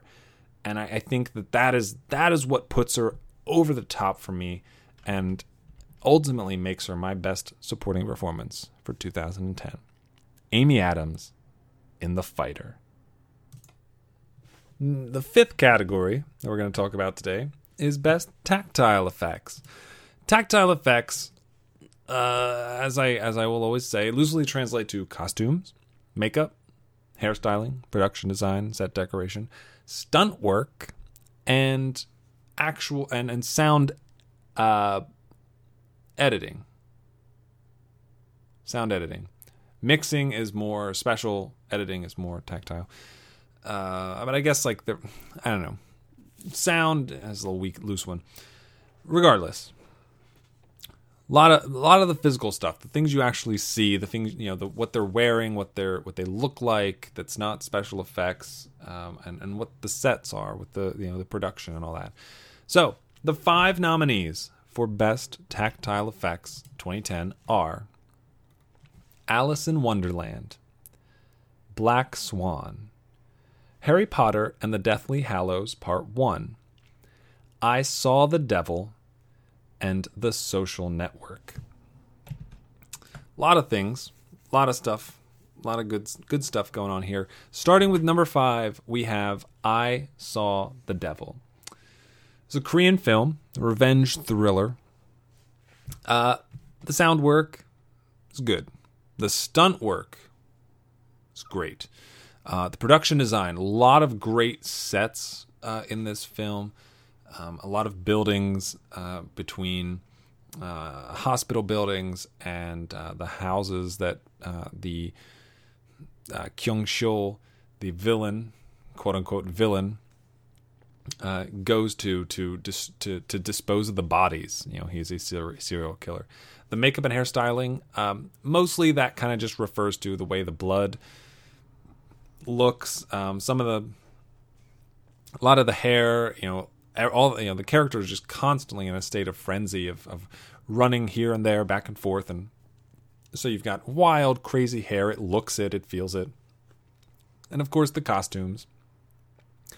Not really much to write home about the costumes. Couple of memorable articles of clothing. I think there's the jacket that Kyung-seol puts on that he steals from the cab driver.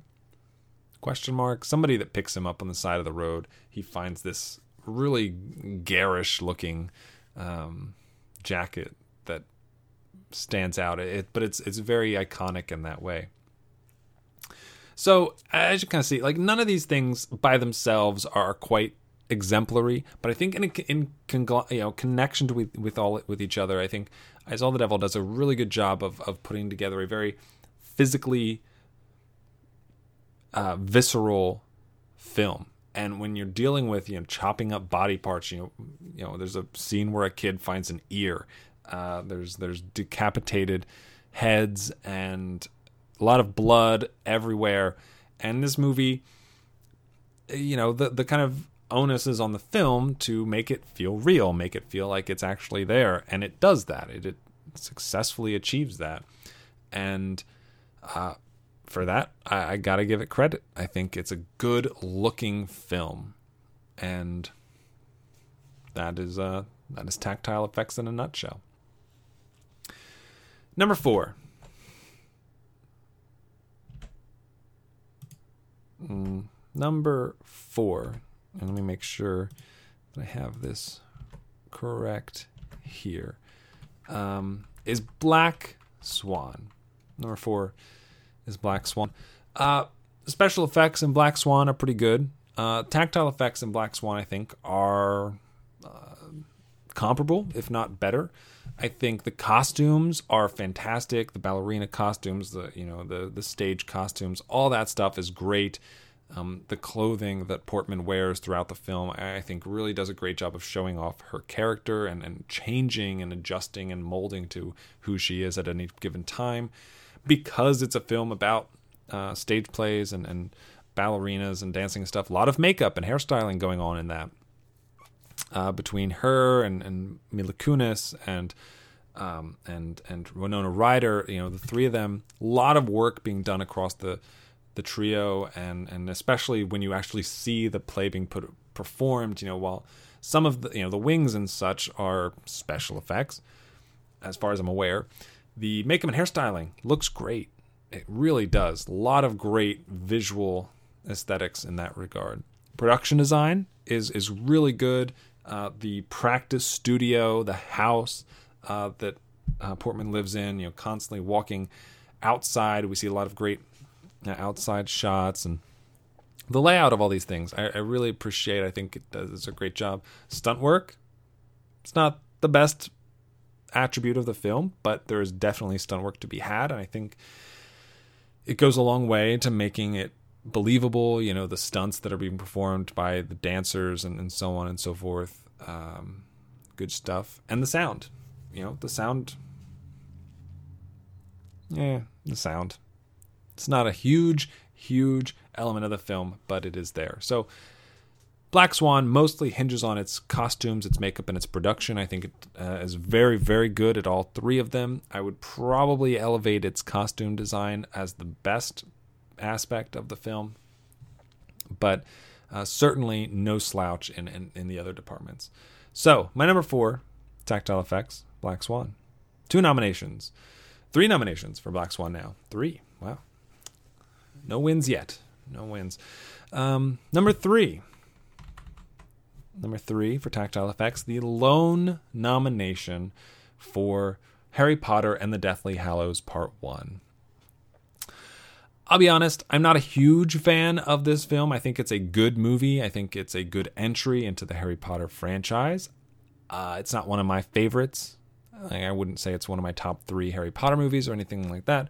But It is one of the only ones that deviates from the predetermined structure of these movies. It doesn't really take place at Hogwarts. And as such, it kind of suffers in the production aspect. But on the other hand, because everyone's not wearing robes, there's a lot more costume variety, which I really enjoy. The makeup and hairstyling is a little more on display. A lot more stunt work, I think, you know, with a lot of the outdoor type stuff they have to do.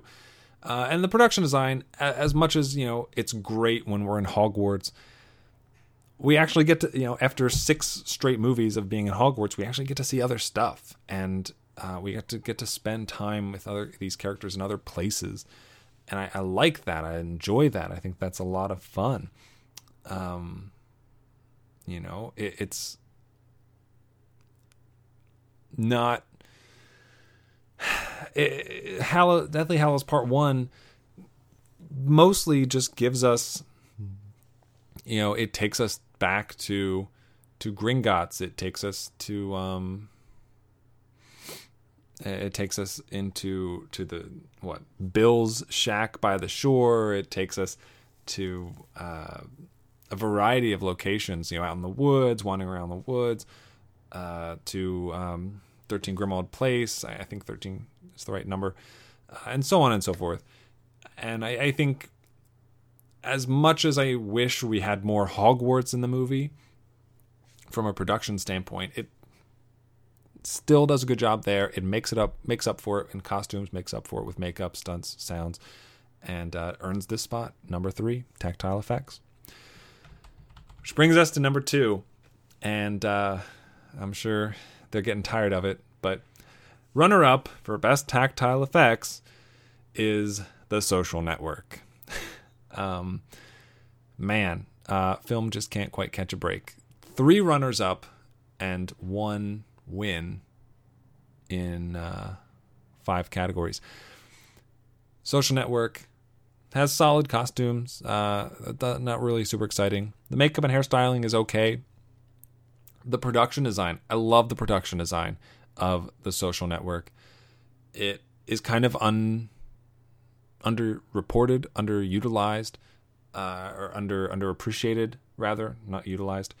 But the campus that they shot in, you know, the pictures they get there, when they're in the pub, when they're in the club, the office space, the legal battle rooms, all these different locations, lots of great production design, lots of great set decoration.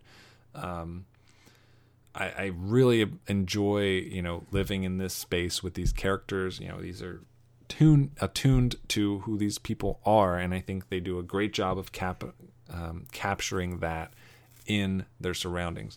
Stunt work, not so much. Sound, good sound.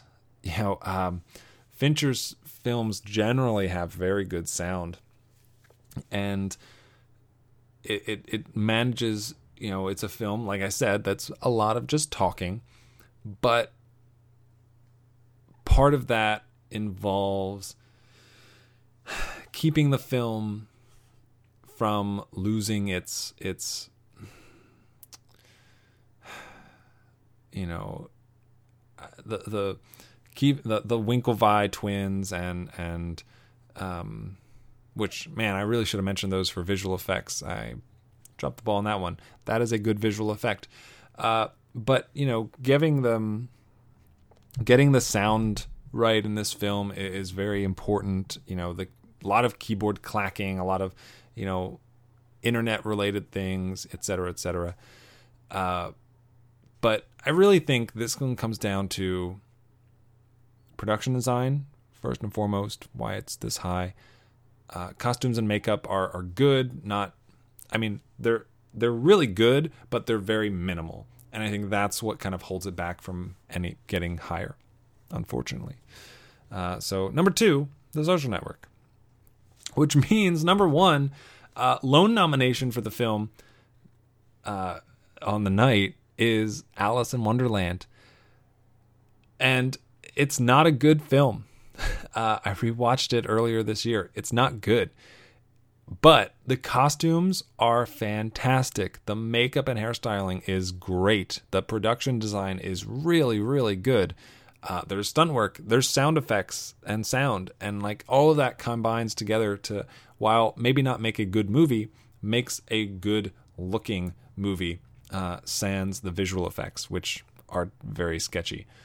But there's a reason this won 2 Oscars, and I think it is the tactile aspects of the movie. Tim Burton's aesthetic lends itself very, very well to a lot of these technical elements, and Alice in Wonderland is no exception. From the Mad Hatter to Alice herself, to the Red Queen, to the White Queen, all of them look great. Their clothes and hair and faces and the makeup and all of that stuff, it just really combines so beautifully. Then the production design of the castles and the outside landscapes and all that stuff, I'm really impressed by it on a technical level. Again, excluding some of the visual effects. But, yeah. I mean, for me, it wasn't really that difficult. This was one of the easier categories for the winner, and it ends up being Alice in Wonderland. So, congrats to Alice in Wonderland winning its only nomination of the night and winning Best Tactile Effects for 2010. We are halfway through, which means it is time for the Best Original Song nominees. Best Original Song for 2010. And the nominees are Coming Home from Country Strong. After all of my running, I'm finally coming. Oh, the world tried to break me. I found a road to take me home. Ain't nothing but a blue sky now. I See the Light from Tangled. All those days watching from the windows, all those years outside looking in, all that time never even knowing just how blind I've been. Summertime, The Secret World of Arrietty. Follow the sun and come right to your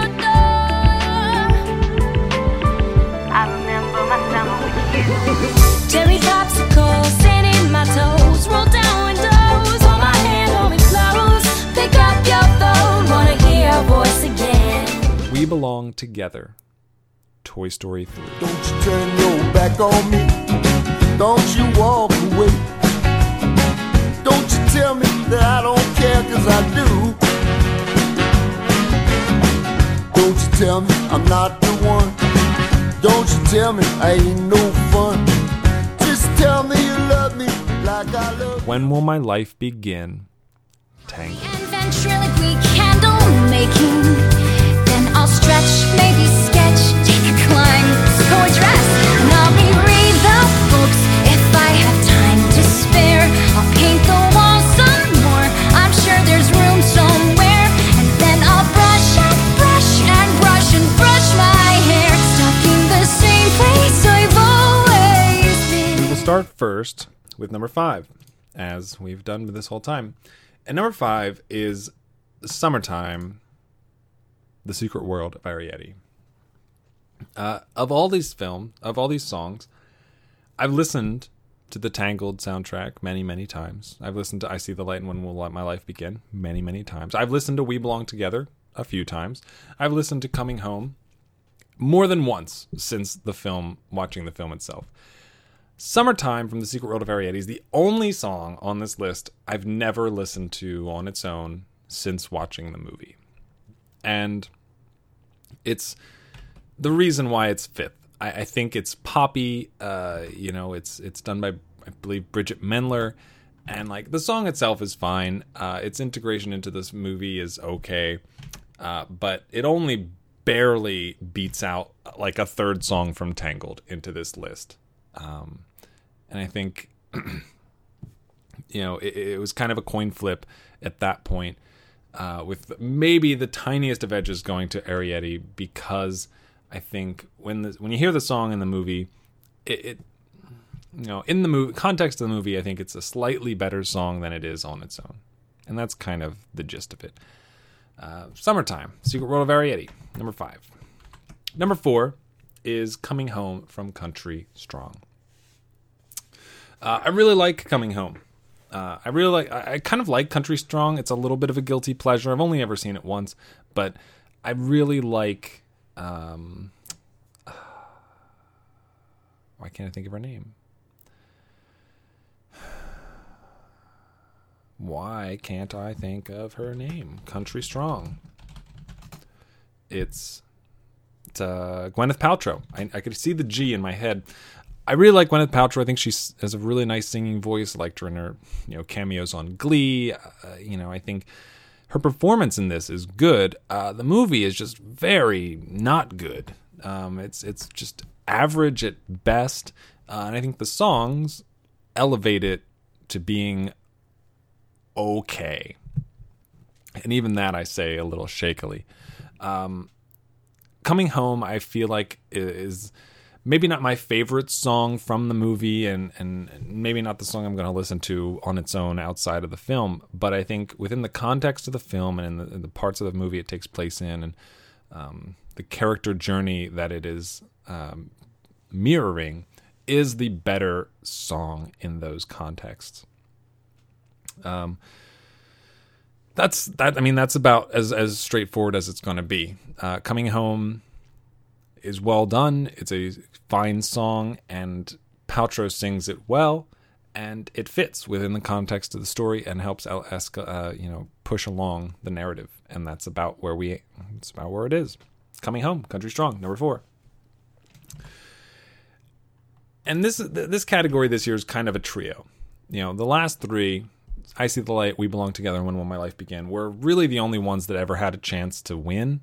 That was pretty much determined from the start when I was looking at this category.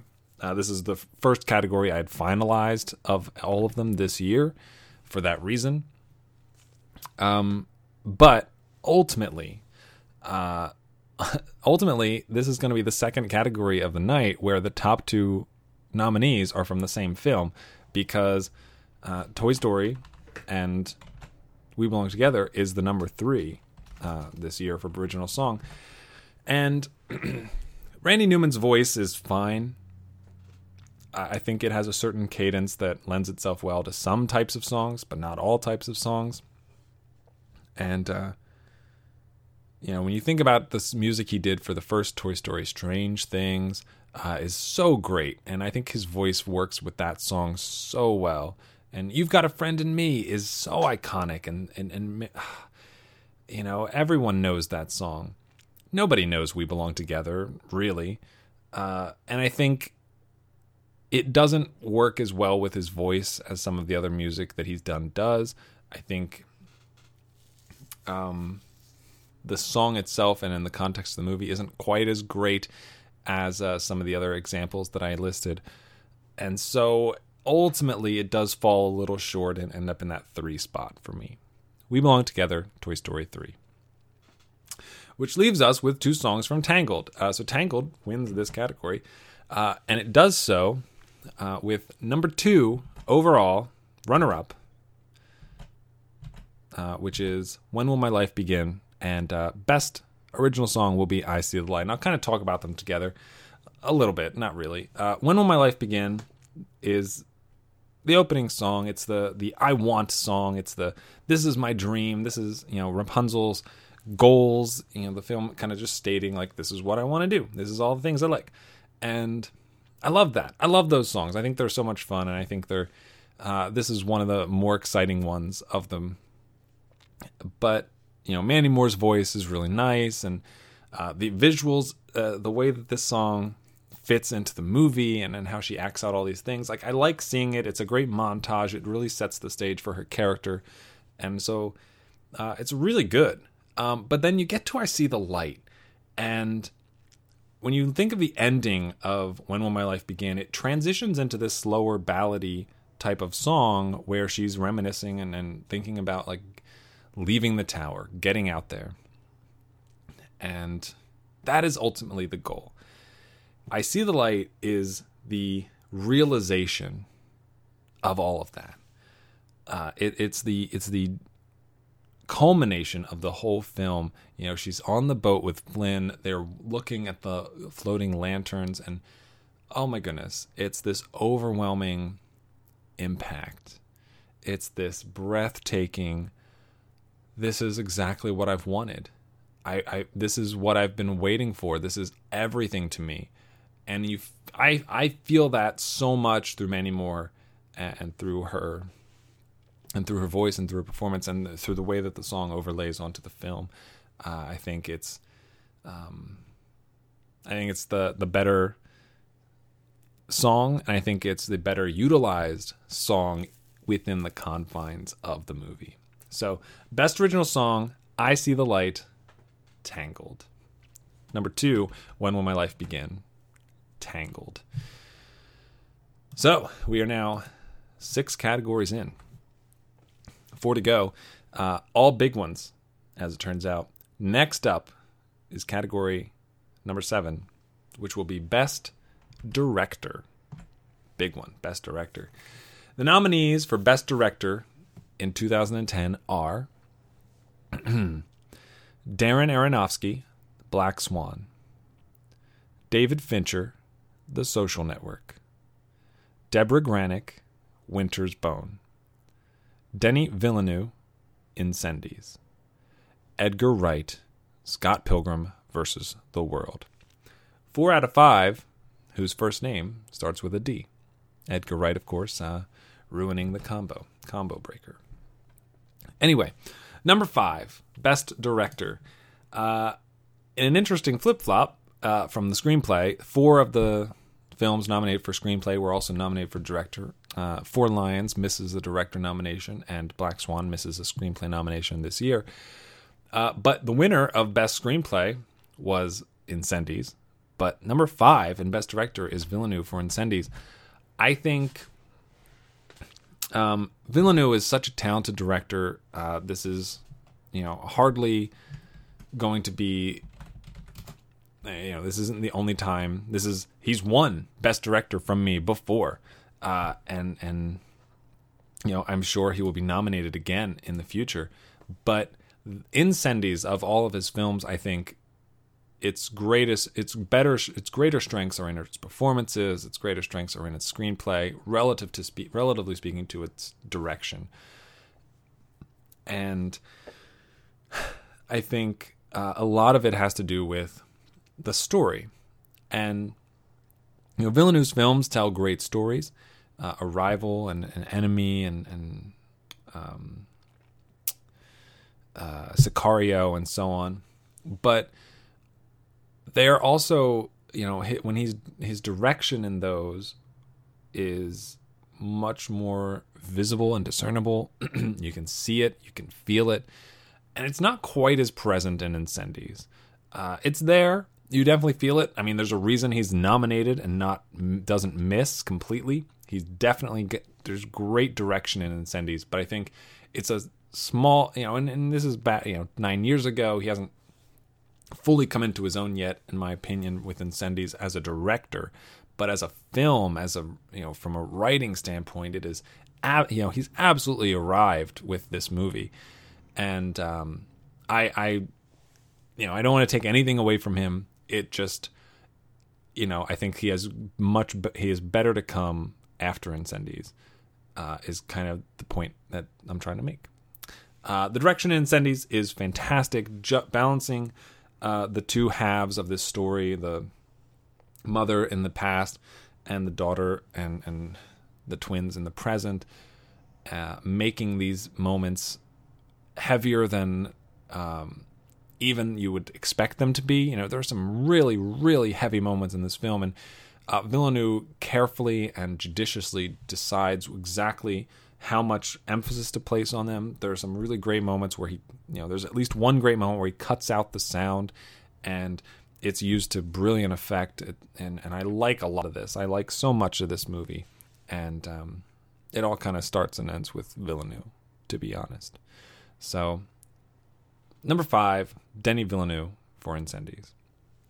Number 4 is Darren Aronofsky for Black Swan. Talked a lot about Black Swan already. This is its 4th nomination of the night. and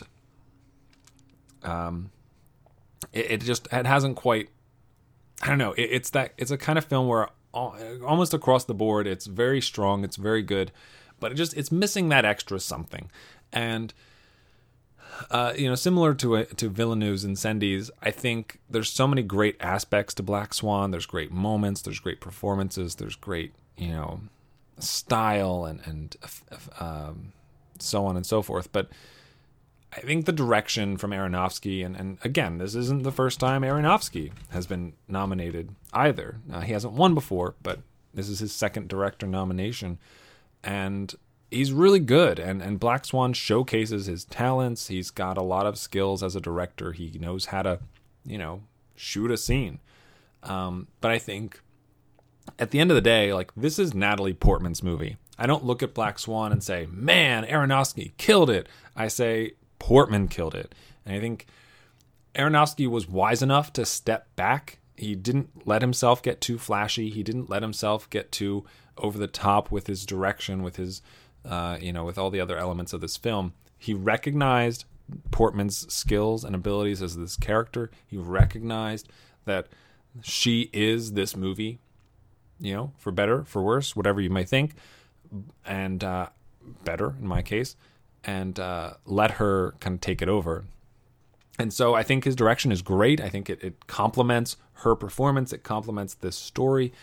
It gives us a lot of great rising action, and the ultimate fall towards the end of the film is painstaking. It's tragic, and I think he does such a good job with this movie and the performance. They say that every award that a film wins can ultimately be attributed to the director, and I don't know if I fully agree with that, but absolutely, he is a big part of why this film succeeded, and couldn't not recognize him for his direction in this. So, number 4, Darren Aronofsky, Black Swan. Number 3, with their third nomination so far, is Winter's Bone and Deborah Granik, nominated for screenplay as well, falling in third there too. It's tough to say what wins out. And I kind of feel like if I'm going to lean one way or the other, whether it's the writing or the direction, I'm probably going to lean into the writing for Winter's Bone. But I think it's very close. I think Granik's direction is shown to be incredibly strong in this film. She has... she's working with Jennifer Lawrence, who at the time was not a huge actor, was not a big name.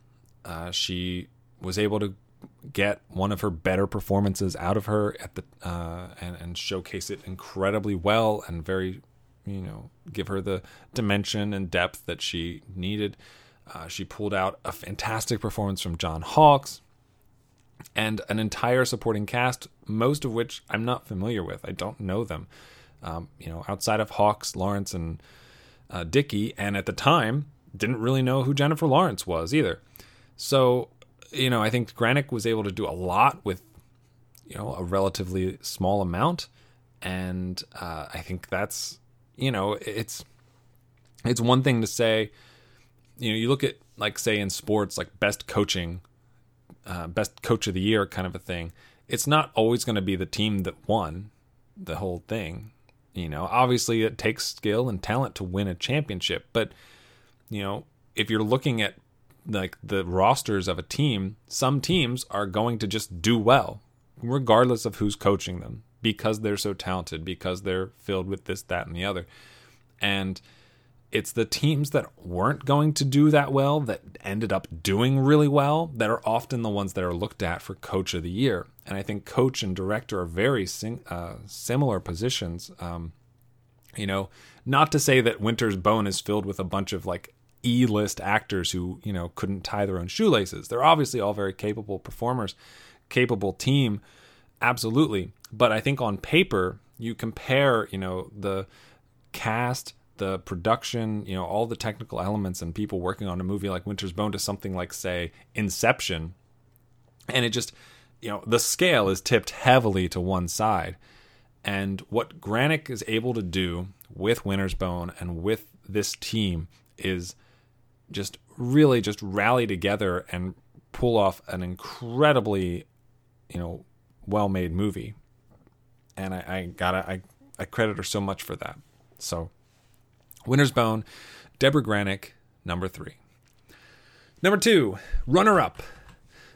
Tried to crash the party with all the D names, but could not quite get there, is Edgar Wright for Scott Pilgrim vs. the World.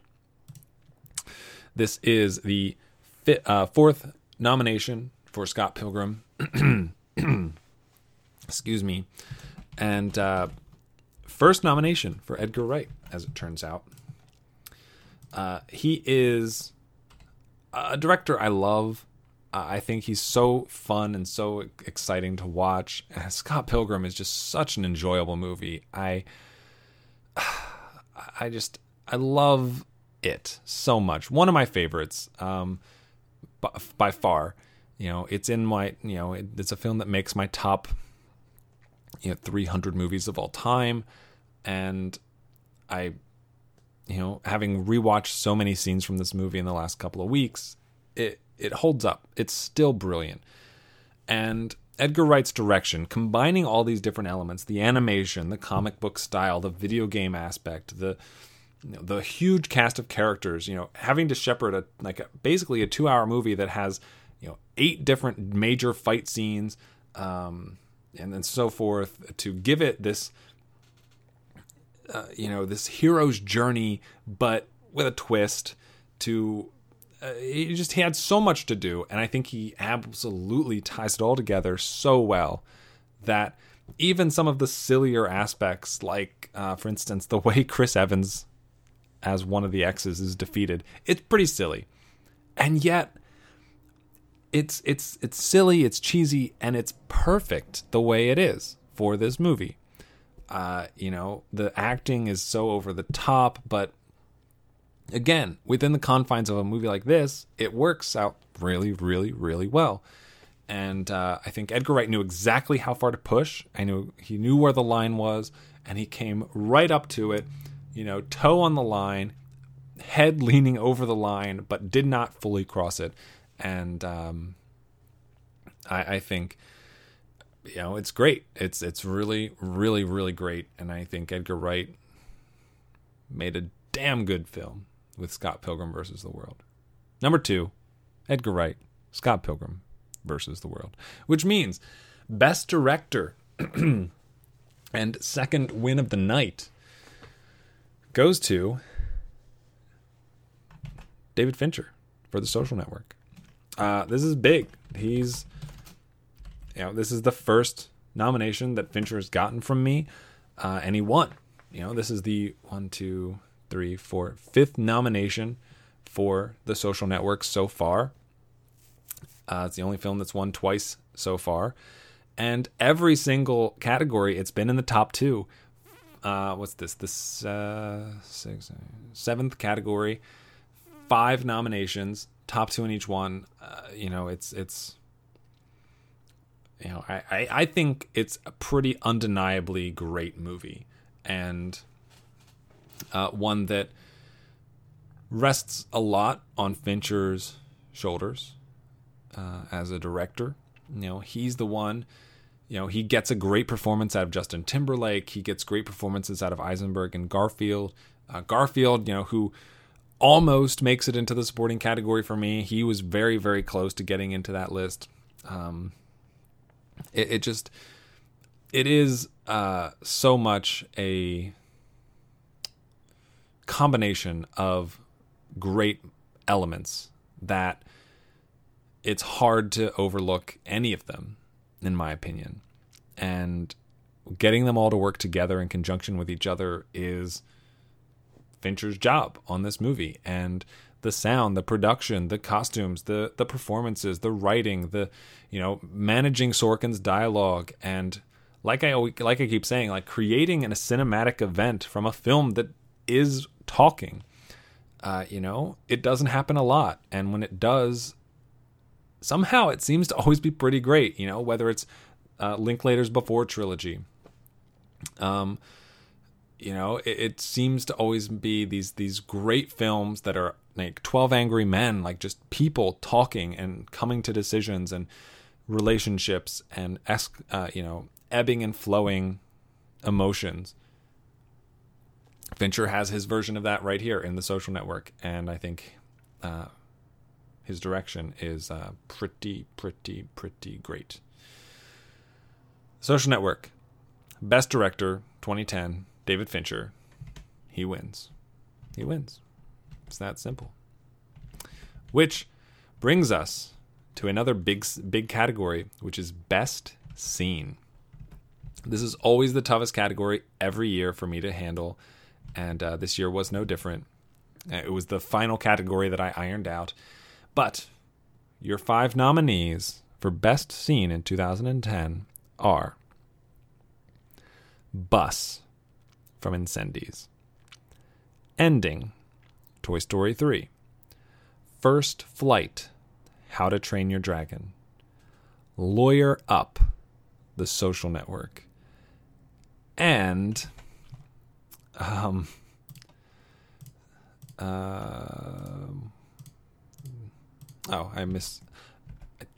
edited the wrong thing in the wrong spot, and Vegan Battle, Scott Pilgrim vs. the World. Yeah. It's a very weird year for Best Scene, but we're going to go through them. Let's do it. Starting with number 5. Number 5, fifth best scene, is the vegan battle of Scott Pilgrim versus the World. Let me kind of set this up. If you haven't seen the movie or if it's been a long time, of course, Scott going around fighting all the evil exes. In this instance, Brandon Routh is a vegan. He is an ex of Ramona's and is currently dating Brie Larson's character, whose name escapes me. They're in a band together. He plays the bass. And like the scene starts with like they're all sitting in backstage in like the VIP lounge, and like Knives is gushing over the band that Brie Larson and them are in, and Brandon Routh, like not afraid to hit a girl, punches her in the face and knocks the highlights out of her hair. So it's incredulous. It's insane. It's bonkers from the start. The scene continues. So, you know, he starts to fight with Scott Pilgrim, and then we're revealed that he has vegan superpowers. Vegan makes you better. The fight, you know, he continues, and like he's like it's just easy. He's doing absurd things with vegan powers. They have a bass battle where they're just like strumming bass chords at each other, and this is such a one of the things I really noticed going back and watching Scott Pilgrim scenes is how perfect the sound editing is. It's so great. You know, overlaying the bass from one guitar against the other, from the sound effects of everything around them, to the vocal, to like people talking, you know, or sound mixing. I'm sorry, I know the difference, and I still get them wrong. The sound mixing of, you know, combining the different layers of sounds together, and like this is it's evident in a lot of different scenes. This is one of the prime examples. Eventually, Brandon Routh defeats Scott in the bass battle, and in the ensuing aftermath, he offers him coffee and puts half and half in it in one of them, which would violate vegan law. Vegan law. Brandon Routh, you know, does not fall for the deception, but then by not falling for the deception, falls for the deception, and all of a sudden you have Clifton Collins Jr. and oh, man, who is it? What is it?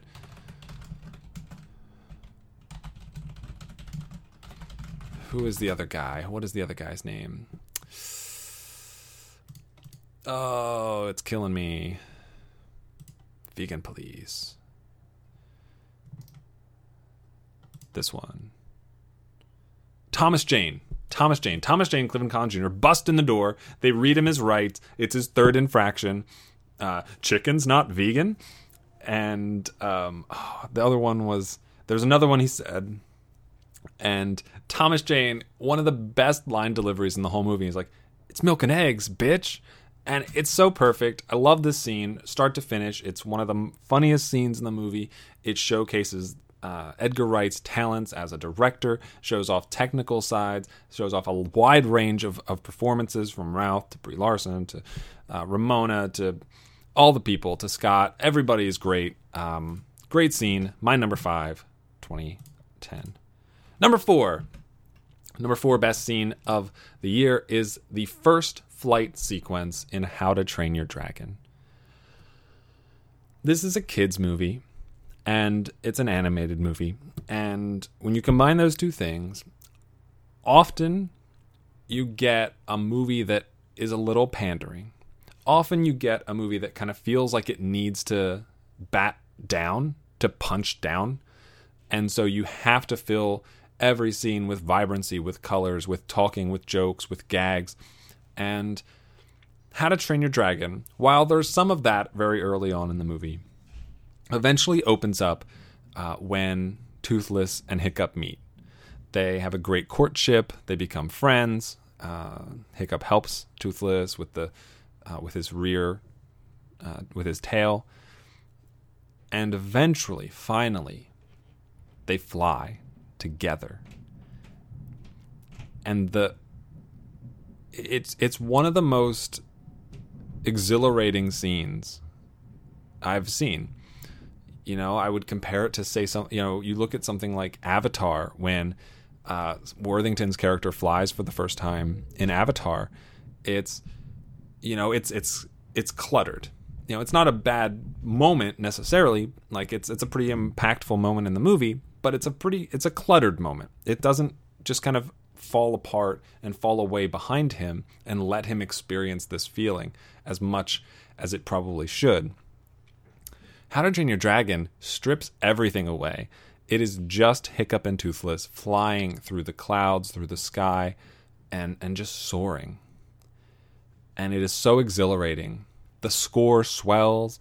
The music is killing. It is just infusing the scene with so much emotion and so much excitement. And there's no dialogue. It's just, maybe a woohoo and a cheer here and there, but it's just so picturesque, and it's really, really breathtaking. It's so enjoyable. Number 4, the first flight from How to Train Your Dragon. Number 3, best scene of the year is the bus from Incendies. So some of these scenes I kind of have to be a little anti-spoilery in both the titles and in the way I describe them. And so Incendies, try to avoid being too specific, but again, these are all films that came out in 2010 that hopefully you've seen. But Incendies, of these 5, is probably the least seen of them all. So at one point, the mother from Incendies, Nawal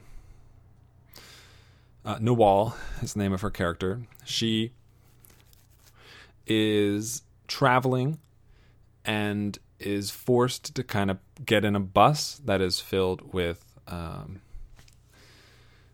people from a fake Islamic state, I believe. And she, to do so, she has to like take off her cross and, wrap a scarf around her head to be allowed onto the bus.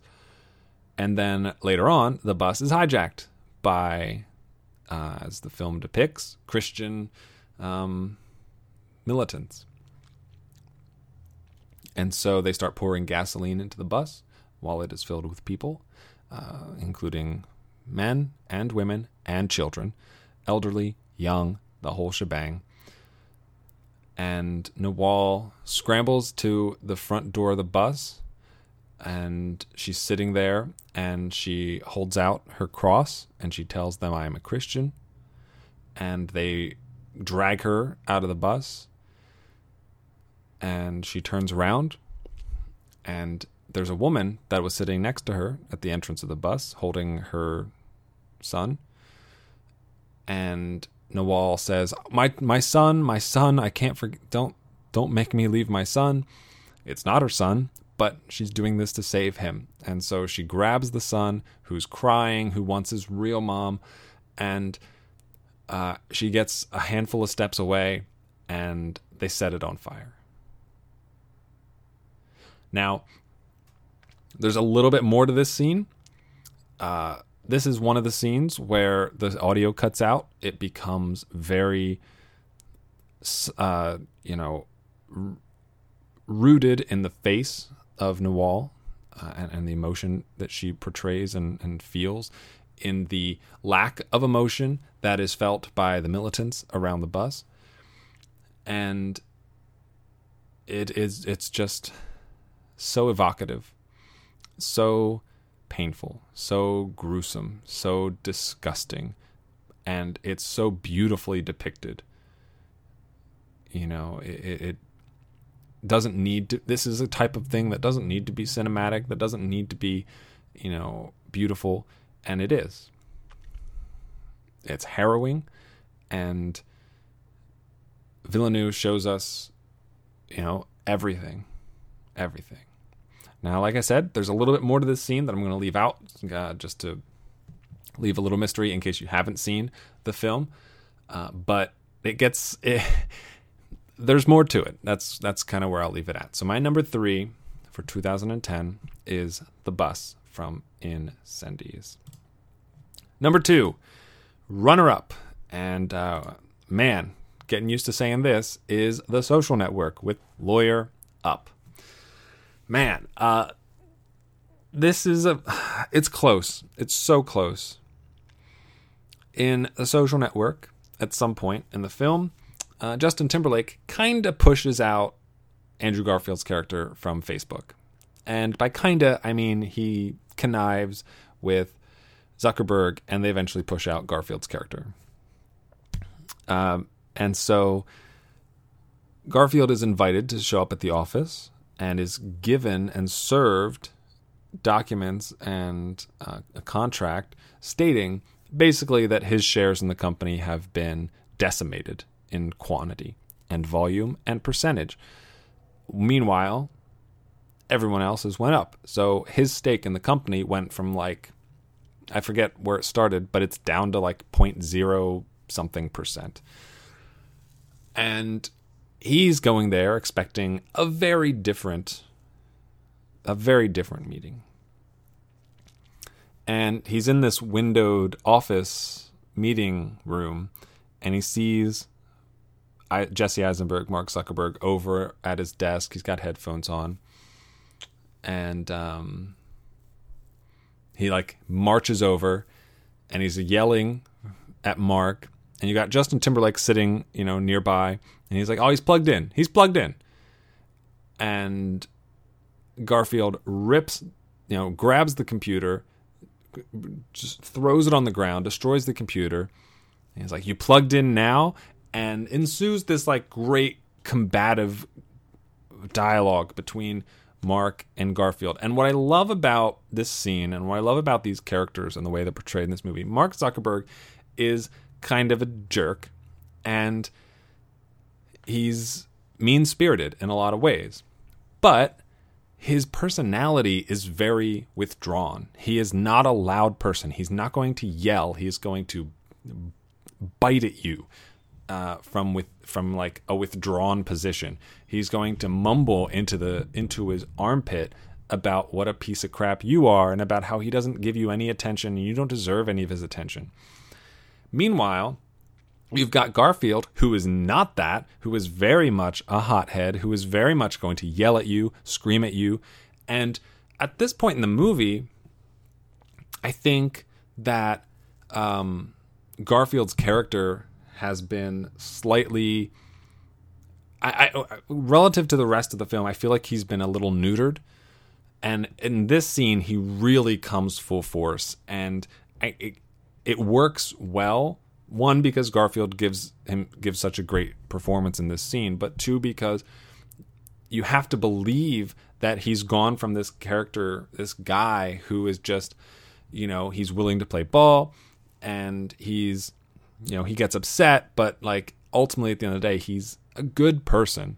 And finally, Mark has pushed him to the brink, over the edge, to where he's just like, fuck it, you're an asshole, I am coming for you, I'm taking all your shit, I'm taking all your money, I'm going to leave you bankrupt, destitute, homeless, and just as much as, you know, he is, and when he says it, you believe that he wants this. And I think that is why this scene is so successful. On top of that, you have Justin Timberlake as this peripheral third party who is so smug and so, you know, he's got it all put together. He's, you know, he's riding the high life, all those things. And this scene really shows weakness in him for one, pretty much the only time in the movie. And I like that a lot. I like this scene. I like the way it sets up its characters and stages them against each other and works in their best interests from a cinematic point of view. Number 2, Lawyer Up from The Social Network, which means the winner, best scene. This is nomination number 5 and first win of the night for Toy Story 3 and ending. So I said ending, and I think some people might believe I'm talking about the incinerator scene, which I am not. The incinerator scene is a great scene, but I think it's a very simple scene.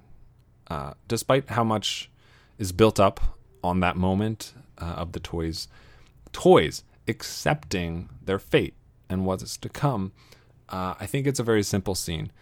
The scene I'm talking to is when Andy shows up at Bonnie's house to give away all of his toys. And the reason I think this is the best scene of not just Toy Story 3, but of the whole year is because, like some of these other scenes in here, it is a scene that has a lot of different layers to it. On one hand, this is Andy, the guy we've known for 3 films. We grew up with Andy. We fell in love with Woody and Buzz and Rex and Slinky, and so and so and so and so and so and so with Andy. And finally, we have him giving away the toys that he has loved and cherished his whole life.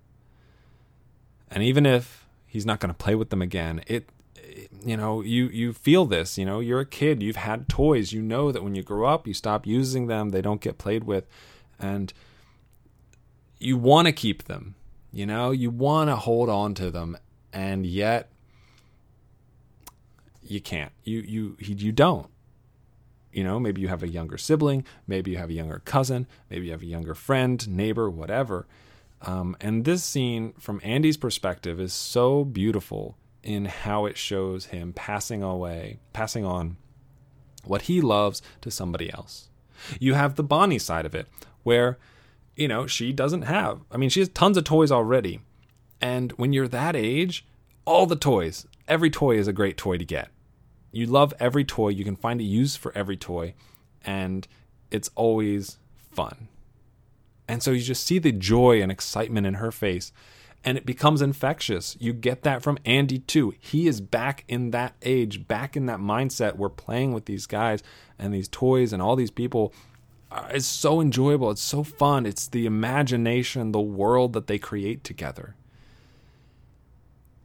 And then you have Woody's perspective, because Andy didn't put Woody in the box. Andy was going to keep Woody, except Woody chose to put himself in the box. And when Andy pulls out Woody, who Bonnie recognizes, you can see his face and you can feel he doesn't want to give him away. And he looks around the other toys, He says, I'm giving away all, you can like see him going through these steps. Like, I'm giving away all my other toys. I'm not going to be playing with Woody. And as much as he means to me and as much as I care about him, he makes this snap judgment. She can care about him more.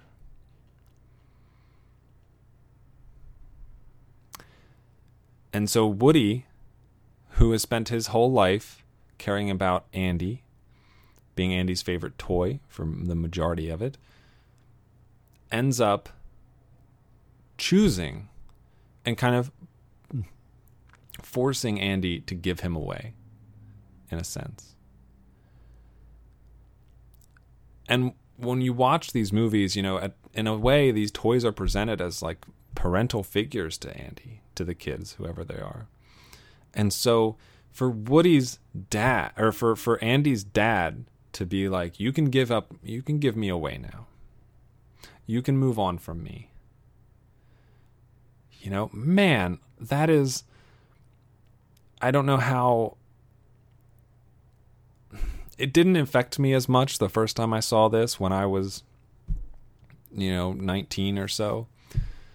But I'm 28 now, and I'm maybe physically no closer to having my own kids than I was when I was 19, but it stuns me at the maturity that Woody shows.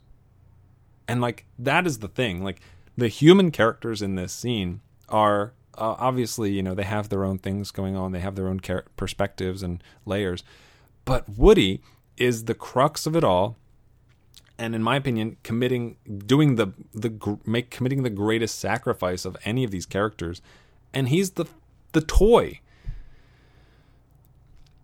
I love this moment for so many different reasons, and I think it is a perfect way to end this movie. Having seen Toy Story 4, I do not think it is the ending of the franchise. I love Toy Story 4. I think that's a great continuation. It's not as good as the first three, but it's still a good movie. And capitalizing, I think this is a great end to the Andy trilogy.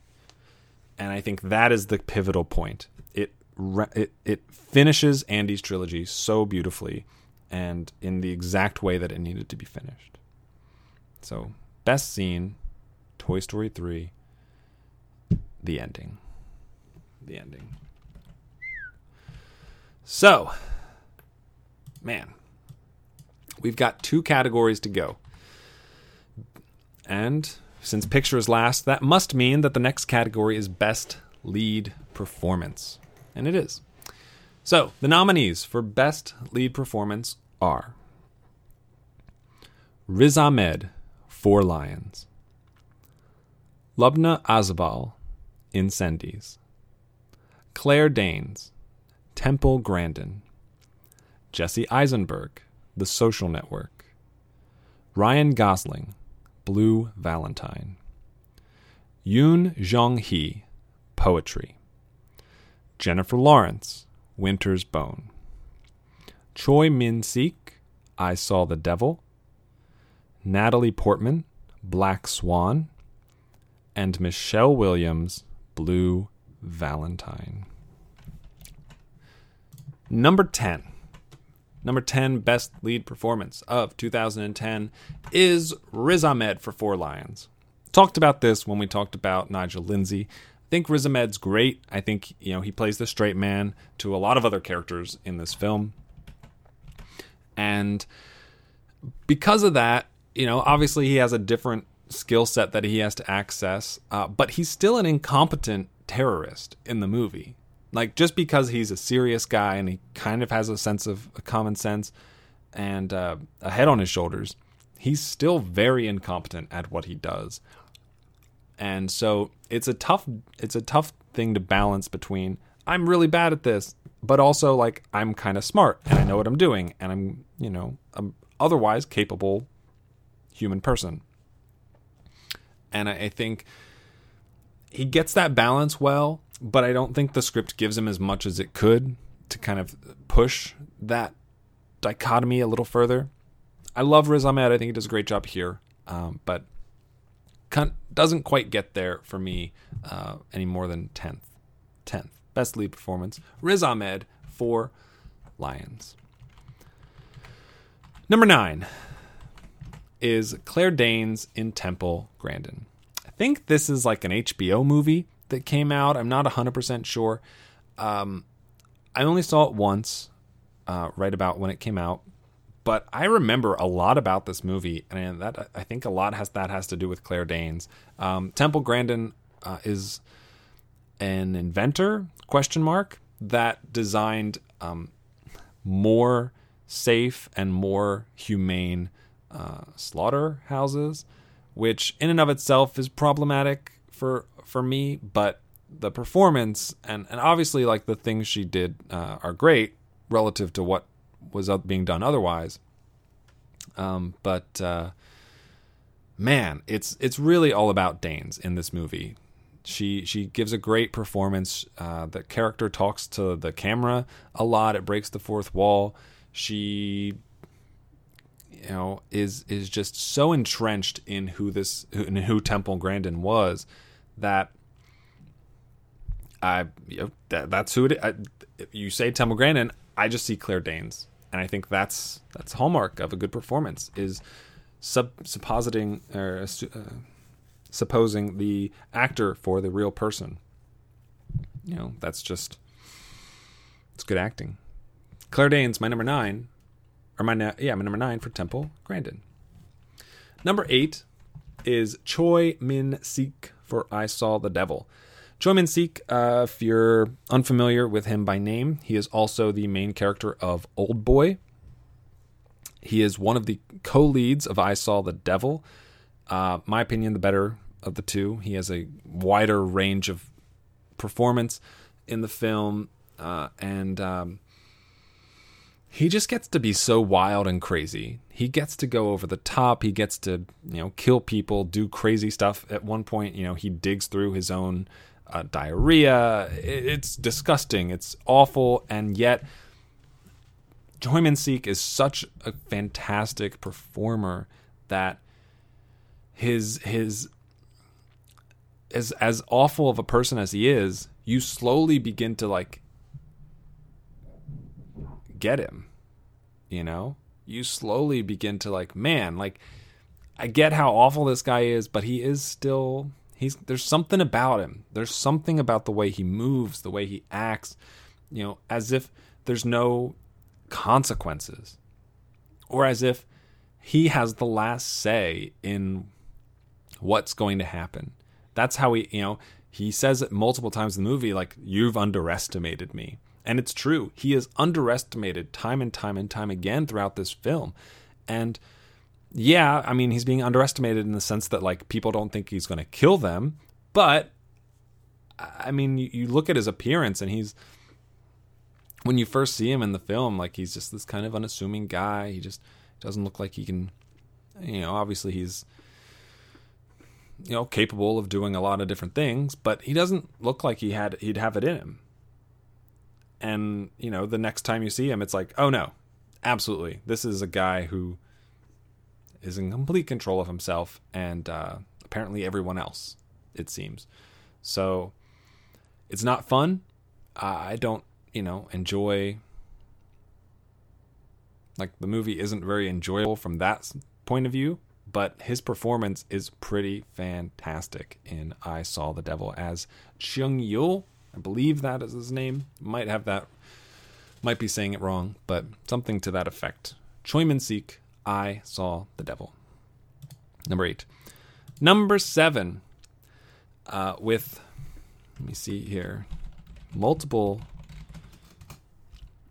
nomination number 3 from me is Jennifer Lawrence for Winter's Bone. Like I said, Winter's Bone is pretty good. Deborah Granik, pretty great writer director for it. The story is compelling, and it all hinges on Lawrence. She is in almost every frame of the film. She is 17 in the movie. Her character is, at least, and, you know, caring for her kids, caring for her family, trying to discover, and on top of that, trying to find her father and what he did and what happened to him and where he is and this, that, and the other thing. There's a lot at stake. And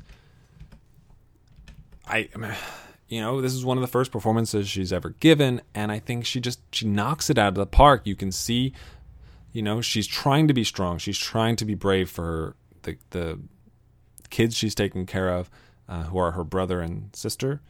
And yet she's very vulnerable. She's very exposed. This is a terrifying sequence of events she has to go through. And I think she gives one of her best performances in it.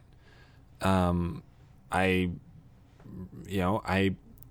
really like Jennifer Lawrence. I think, you know, like anyone, she's had some pretty bad movies.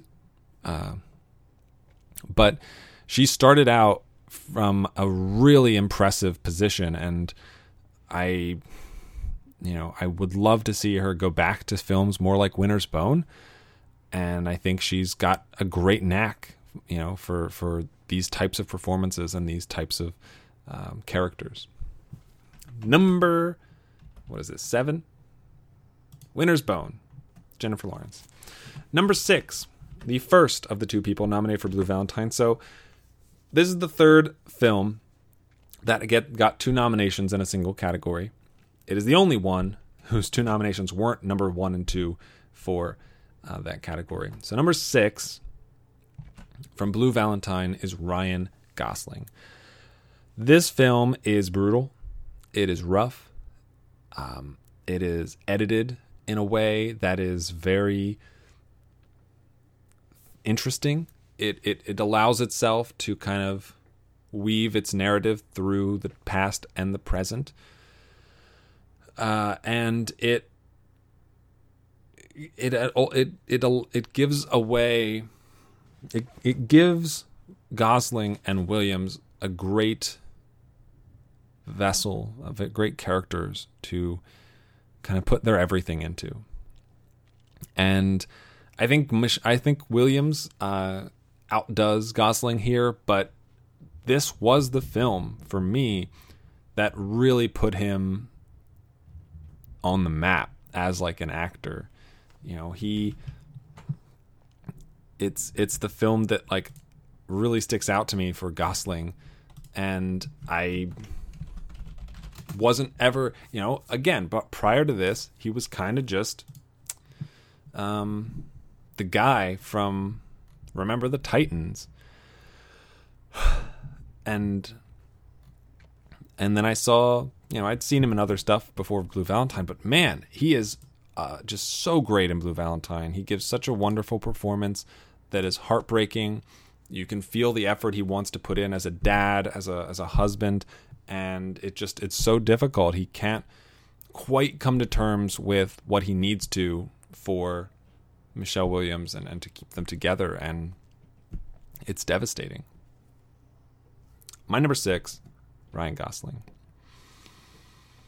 Number 5, best lead performance is Incendies for Lubna Azabal. So she plays Nawal in the film, the aforementioned character who was on the bus, as I said. I read that Villeneuve had originally envisioned multiple actors playing the part of Nawal because her storyline expands multiple decades. But when he met Lubna, he realized, you know, she was, I think, in her late 20s, maybe 30 years old, and she could look 18, and they could kind of cover the whole range with her, with makeup. And I'm really glad they did, because getting to see her from start to finish as Nawal is really something special. Her reaction towards the end of finding the person she's been looking for, her voiceover from the letters and from other parts of the film, when the sequence of the film where she's the woman who sings, like all these different aspects of her character, all these different aspects of her are so powerful. And she is such a powerful performer, that she gives so much to this role, and it receives all of it gladly, with open arms. You know, she's in the scene on the bus, you know, it's a purely physical scene. You know, this isn't really a role even where she has to juggle a lot of dialogue, with the exception of the voiceover. It's a very physical role. She's demanded, a lot is demanded of her, from scenes of rape to scenes of, you know, the bus to when she's older, and there's the scenes around the pool. And I think more so than perhaps any other person on this list this year, almost, not quite, but almost, she's just infusing this character with so many powerful physical moments, and I loved it from start to finish. So Incendies, number 5, Lubna Azabal. Number 4 is the other half of Blue Valentine, which is Michelle Williams. I love Michelle Williams. One of these days... Whoa, what did I just do? Sorry. One of these days, she's going to win a Circle of Film Award. This is her second nomination, and she absolutely deserves it. I think Blue Valentine, only getting nominations for the performances of its two leads, is a shame on the one hand, but I mean, this is the movie. It is them. They are the movie. Gosling and Williams. Everything else kind of second nature, secondary, you know, tier below. It is all about these two. And I think Williams, a little more so than Gosling, is able to, you know, portray this. You know, Gosling, I think, gets a lot of... I think his character is a little less dimensional than Williams is. You know, I think most of the time he's just searching for acceptance in Williams' character. He is searching for the truth. He is searching for you know, the right path, and unfortunately he doesn't always find it. On the other hand, Williams' character is not always doing the right thing. She is a lot more she's in much more of a gray area than Gosling. And I think Williams thrives on the shades of gray that her character floats back and forth between. You know, obviously she cares a lot for Gosling, but there's so much more to her than that. There's a much bigger drive going on underneath the surface. There's a lot more at stake for her. There's a lot more to do, to accomplish, to achieve, and she wants it. And it takes, you know, fighting with Gosling and fighting through her own life to get to the point where she understands what it is that she needs to do and be. So, number 4, best lead performance, Blue Valentine, Michelle Williams.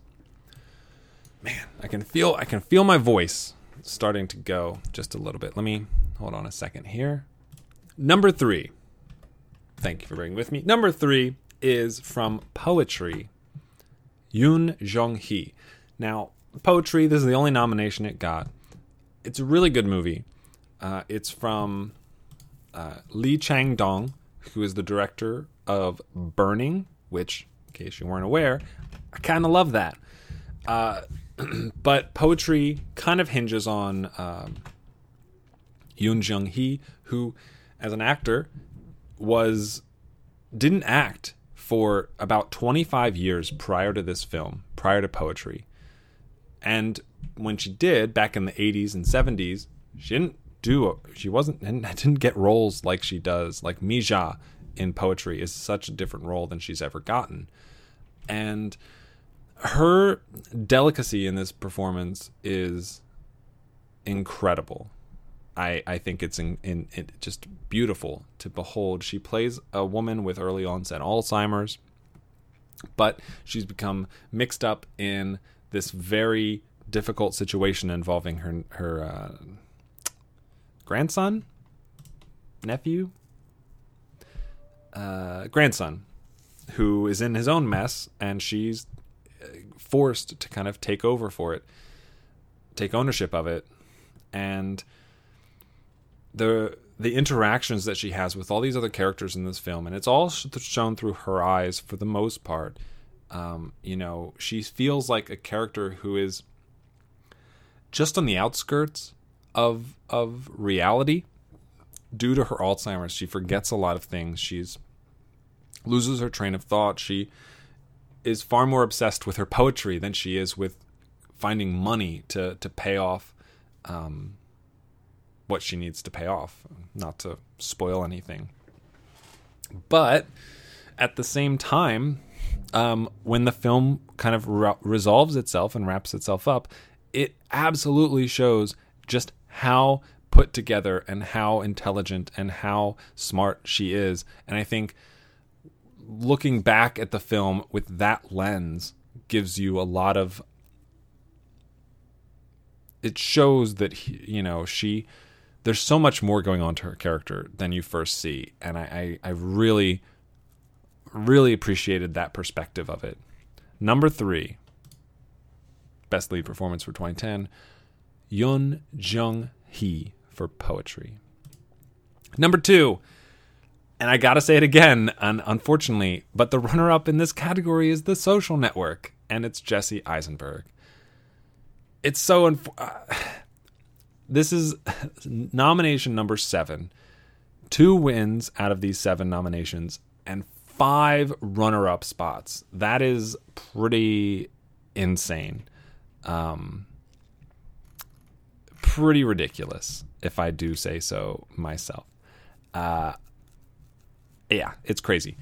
Anyway, Jesse Eisenberg. I've talked a lot about The Social Network already. I won't go too deep into it, but I don't think he's ever been better here than he is as Mark Zuckerberg. He's perfect with this restrained, biting commentary, biting dialogue. He knows his way around Sorkin's words really, really well. He interacts beautifully with Rooney Mara, with Andrew Garfield, with Justin Timberlake, with all these other different characters. The Armie Hammer, who I haven't mentioned yet, who is great in his dual role. And, man, Jesse Eisenberg... His face, he's got this, the brows of his face for this role are just so perfect to make Zuckerberg look like such an awful person. They give him this sort of, in some scenes, it looks, he's just a really focused guy. He's just a really intense, driven person.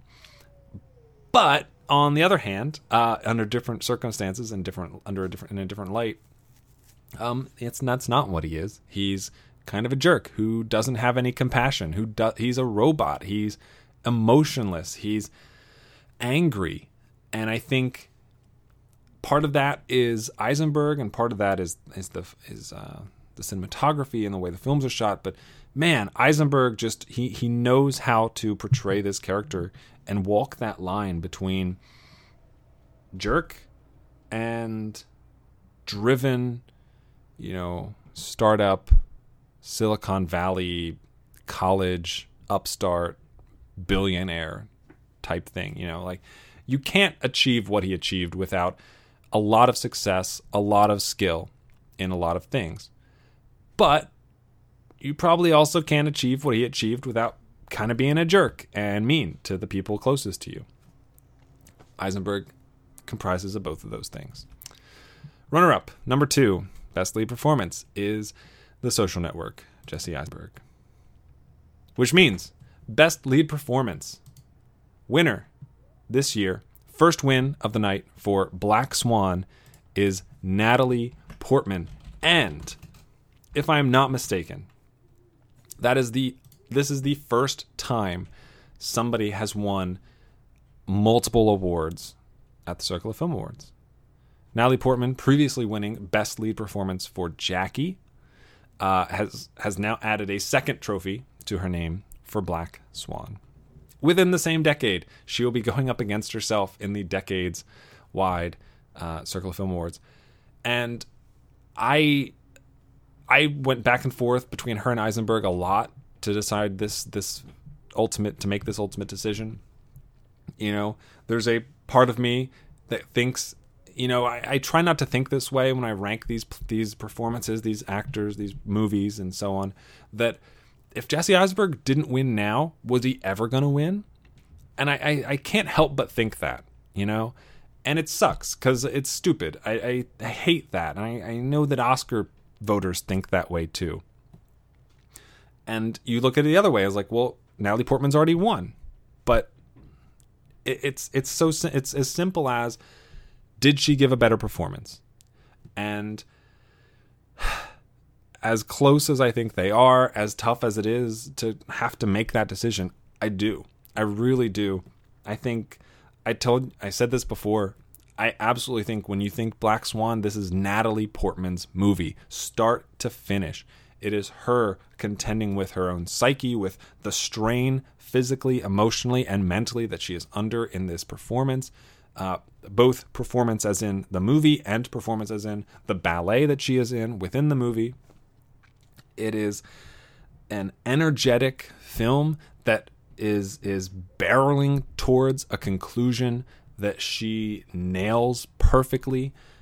You know, it's an unforgiving film, and because of that, it allows Portman to go to a lot of different psychological places with her character. Portman is fantastic. I think she gives an incredible performance. I am super impressed by it. And I couldn't not reward it with a win. It's that simple. Natalie Portman, Black Swan, best lead performance, 2010. Which brings us to the final category of the night. I realize we're eclipsing the 3-hour mark. Just a little longer, I swear. Just a little longer. Five nominees, so it's not even that long. The nominees for Best Picture are The Fighter, How to Train Your Dragon, Incendies, The Social Network, and Toy Story 3. First of all, The Fighter showing up in Best Picture is kind of interesting to me because it only got nominations for supporting performance. How to Train Your Dragon is also interesting to me because it only got nominations for score and scene. The other three, I think, make sense. But you know, you look at the other films from this this year. Scott Pilgrim, 5 nominations, missed picture. Black Swan, 5 nominations and a win for lead performance, missed picture. Winter's Bone, 4 nominations, director, lead, supporting screenplay, missed picture. 4 of the 5 scene nominees made it into picture, with Fighter being the exception. And I don't think about it this way when I'm creating the nominees. Literally, Best Picture is the 5 highest rated films I had this year. So that's what I gave. The Fighter is the 5th highest rated film of the year. It is my number 5 Best Picture. I gave it a 93. I think it is just between Christian Bale and Amy Adams, who are exceptional in their own right. You have Melissa Leo and Mark Wahlberg, who are good, very, very good. And watching these characters work off and with and against each other throughout this film is so much fun. It's funny, it's dramatic, it's everything I want in a movie like this. It's the rare, you know, sports movie that I don't, you know, I watch something like Rocky and I'm like, well, he's going to win. You know, he's going to succeed. Even if he doesn't win, he's going to succeed. And I watched a movie like The Fighter, and I don't even care if Mark Wahlberg is successful at the end. I don't care about that whatsoever. And I love that because I really only care about him and his interactions with the other characters. I care about these characters as a whole. I care about all of them. It's not just his movie. And in fact, I care about other characters more than I care about Wahlberg. I want to see them living and, you know, with each other, without each other, against each other, for each other. You know, I love the depiction of this city, the depiction of all the relationships between these characters. I love the way the film is shot. I love a lot of things about this movie. It didn't quite make it into a lot of lists and a lot of nominations for this year, but that doesn't mean that all the aspects of it are bad. It means that they are just not quite good enough to get there. But altogether, they pushed it just high enough to make it to number 5. Number 5, The Fighter. Number 4, How to Train Your Dragon. This one was tough. I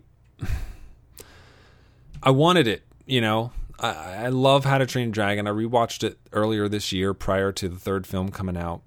It's still magical, and it's still an incredible, you know, it's kind of like Spider-Verse was against Incredibles 2, you know. Incredibles 2 is, you know, it's obviously a very well-made film. It looks amazing. It's got fantastic voice work and great animation. And then all of a sudden, Spider-Verse just comes out of nowhere and is, you know, you're not expecting it to be good. You're, you know, and yet it's insane. It's so great. And How to Train Your Dragon is like that to me against Toy Story 3. Now, the exception here is I think Toy Story 3 is better than How to Train Your Dragon, but the fact that they're even able to be mentioned in the same breath is, I think, astounding. How to Train Your Dragon is the best DreamWorks film that I've seen so far, for me. And it really captures so much wonder. You know, I talked about the first flight scene, the way the score ramps up there, the way... You know, we see the flying, you know, the dragons, the creativity behind some of the designs for the dragons is wonderful. The voice cast is enormous. And despite, you know, how some of them are just very small supporting characters, you really feel like you're in this world. They do such a great job of composing the setting and, you know, working on the way that the film looks, and then on top of that, they tell a really interesting story that, you know, maybe in the bare bones narratively isn't original, but feels that way because of where it takes place and who these characters are. How to Train Your Dragon, number 4. Number 3, Incendies. Villeneuve, easily one of my favorite directors. I will go see anything he puts out right now. I'd put him in the same camp as, you know, Nolan and a bunch of others. But Incendies is just so fantastic. From the performances to the direction to the writing, winning, you know, it won Best Screenplay for me. It just across the board is a very very heartbreaking and beautiful movie, and that's pretty much all I have left to say about it at this point. Number 3, Incendies. So it would only be fitting for The Social Network to fall just shy of first of Best Picture for me, after all these runner-up positions it's been put in, but it's not. Number 2, runner-up, Best Picture, is Toy Story 3. And I gave The Fighter a 93. I gave How to Train Your Dragon a 94. I gave Incendies a 95. Toy Story 3 I gave a 98. There is a significant gap. I love Toy Story 8. I love Toy Story 3. It is my second favorite film in the Toy Story franchise. And I think the ending is beautiful. The summation of Andy's trilogy is gorgeous. The characters are great. The animation is so striking and colorful and magnificent. The incinerator scene, which, you know, I cry every time I see it. Life at Sunnyside is such a departure from the previous two films, and yet I can't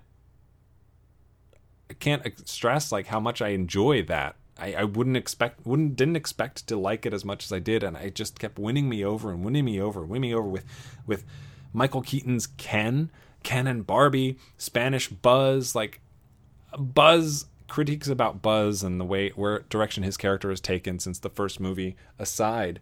Toy Story 3, it's Woody's franchise, right? And this is Andy's trilogy, and that relationship was pushed and tested, and I think better for it. Number 2, Toy Story 3, which means with its third win of the year, on top of score and director, The Social Network, Best Picture 2010. I gave it a 99. One of my favorite films of all time. It's currently my 14th highest rated film of all time. And I don't know what else there is to say about it. At this point, it ties Mad Max Fury Road with 8 nominations. And then it ties Her, Lady Bird, A Separation, Whiplash, The Master, and War for Planet of the Apes with 3 wins. So only Mad Max Fury Road has more wins, and only Mad Max Fury Road has as many nominations as The Social Network at this stage. It's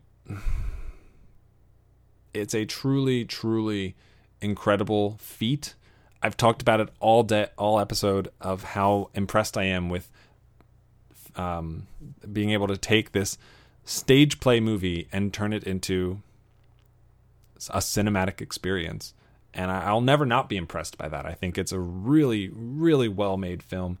And I can't deny how good it is. It's that simple. So 2010 Best Picture, The Social Network. And that's it. That is where we leave off the 2010 Circle of Film Awards. A lot of things happened this year. We got our first repeat winner in Natalie Portman for Black Swan. We tied the record for nominations at 8 with Mad Max Fury Road. And on top of that, Social Network, every single category, it was top 2. Every single one. So that's I say that that's, really close, some of these races, but if they go the other way, 8 wins, right? Like crazy. But unfortunately it is how it is. We had 8 different films win awards. Social Network is the only thing that won twice tonight. The worst film that was nominated for anything this year was Country Strong, which I gave a 50. Just a 50. I think that's it, though. It's about it. You can.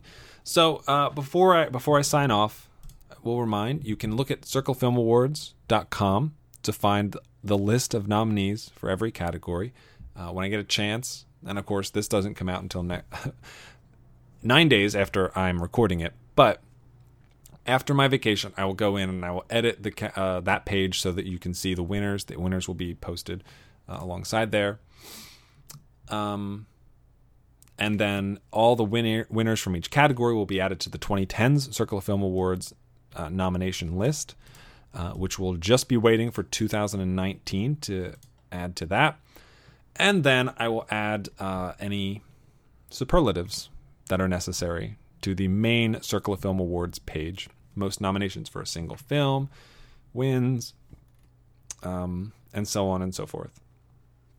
So that is it for the 2010 Circle of Film Awards. Thank you for listening. If you've made it through this entire thing, we're going to be pushing 3.5 this time. If you'd like to find more episodes, in case this isn't enough, iTunes, Stitcher, places where podcasts can be found, and the website as well. You can find me on Twitter at Circle of Film if you think I made an egregious error, or if you want to make sure I caught a film that you think should have been considered. You can find me on Letterboxd at Circle of Film. You can email circleoffilm@gmail.com. You can support the show by liking it, rating it, reviewing it, subscribing to it, or telling somebody about it. But at the end of the day, if you listen, that's the best thing you can do. If you'd like to become a patron, you can head over to patreon.com/circleoffilm, where you, for as little as 8 cents an episode, you can have early access to all episodes, including this one, which, as I mentioned, is coming out 9 days early. Thank you for listening. And as always, have a week. So long, farewell, I'll be to say goodnight. I know she'll never leave me, even as she fades from view. So long, farewell, I'll be to say adieu. Nothing's really left or lost without a trace. Nothing's gone forever, only out of place. So long, farewell, oh what are we to say? Wait a minute. So long.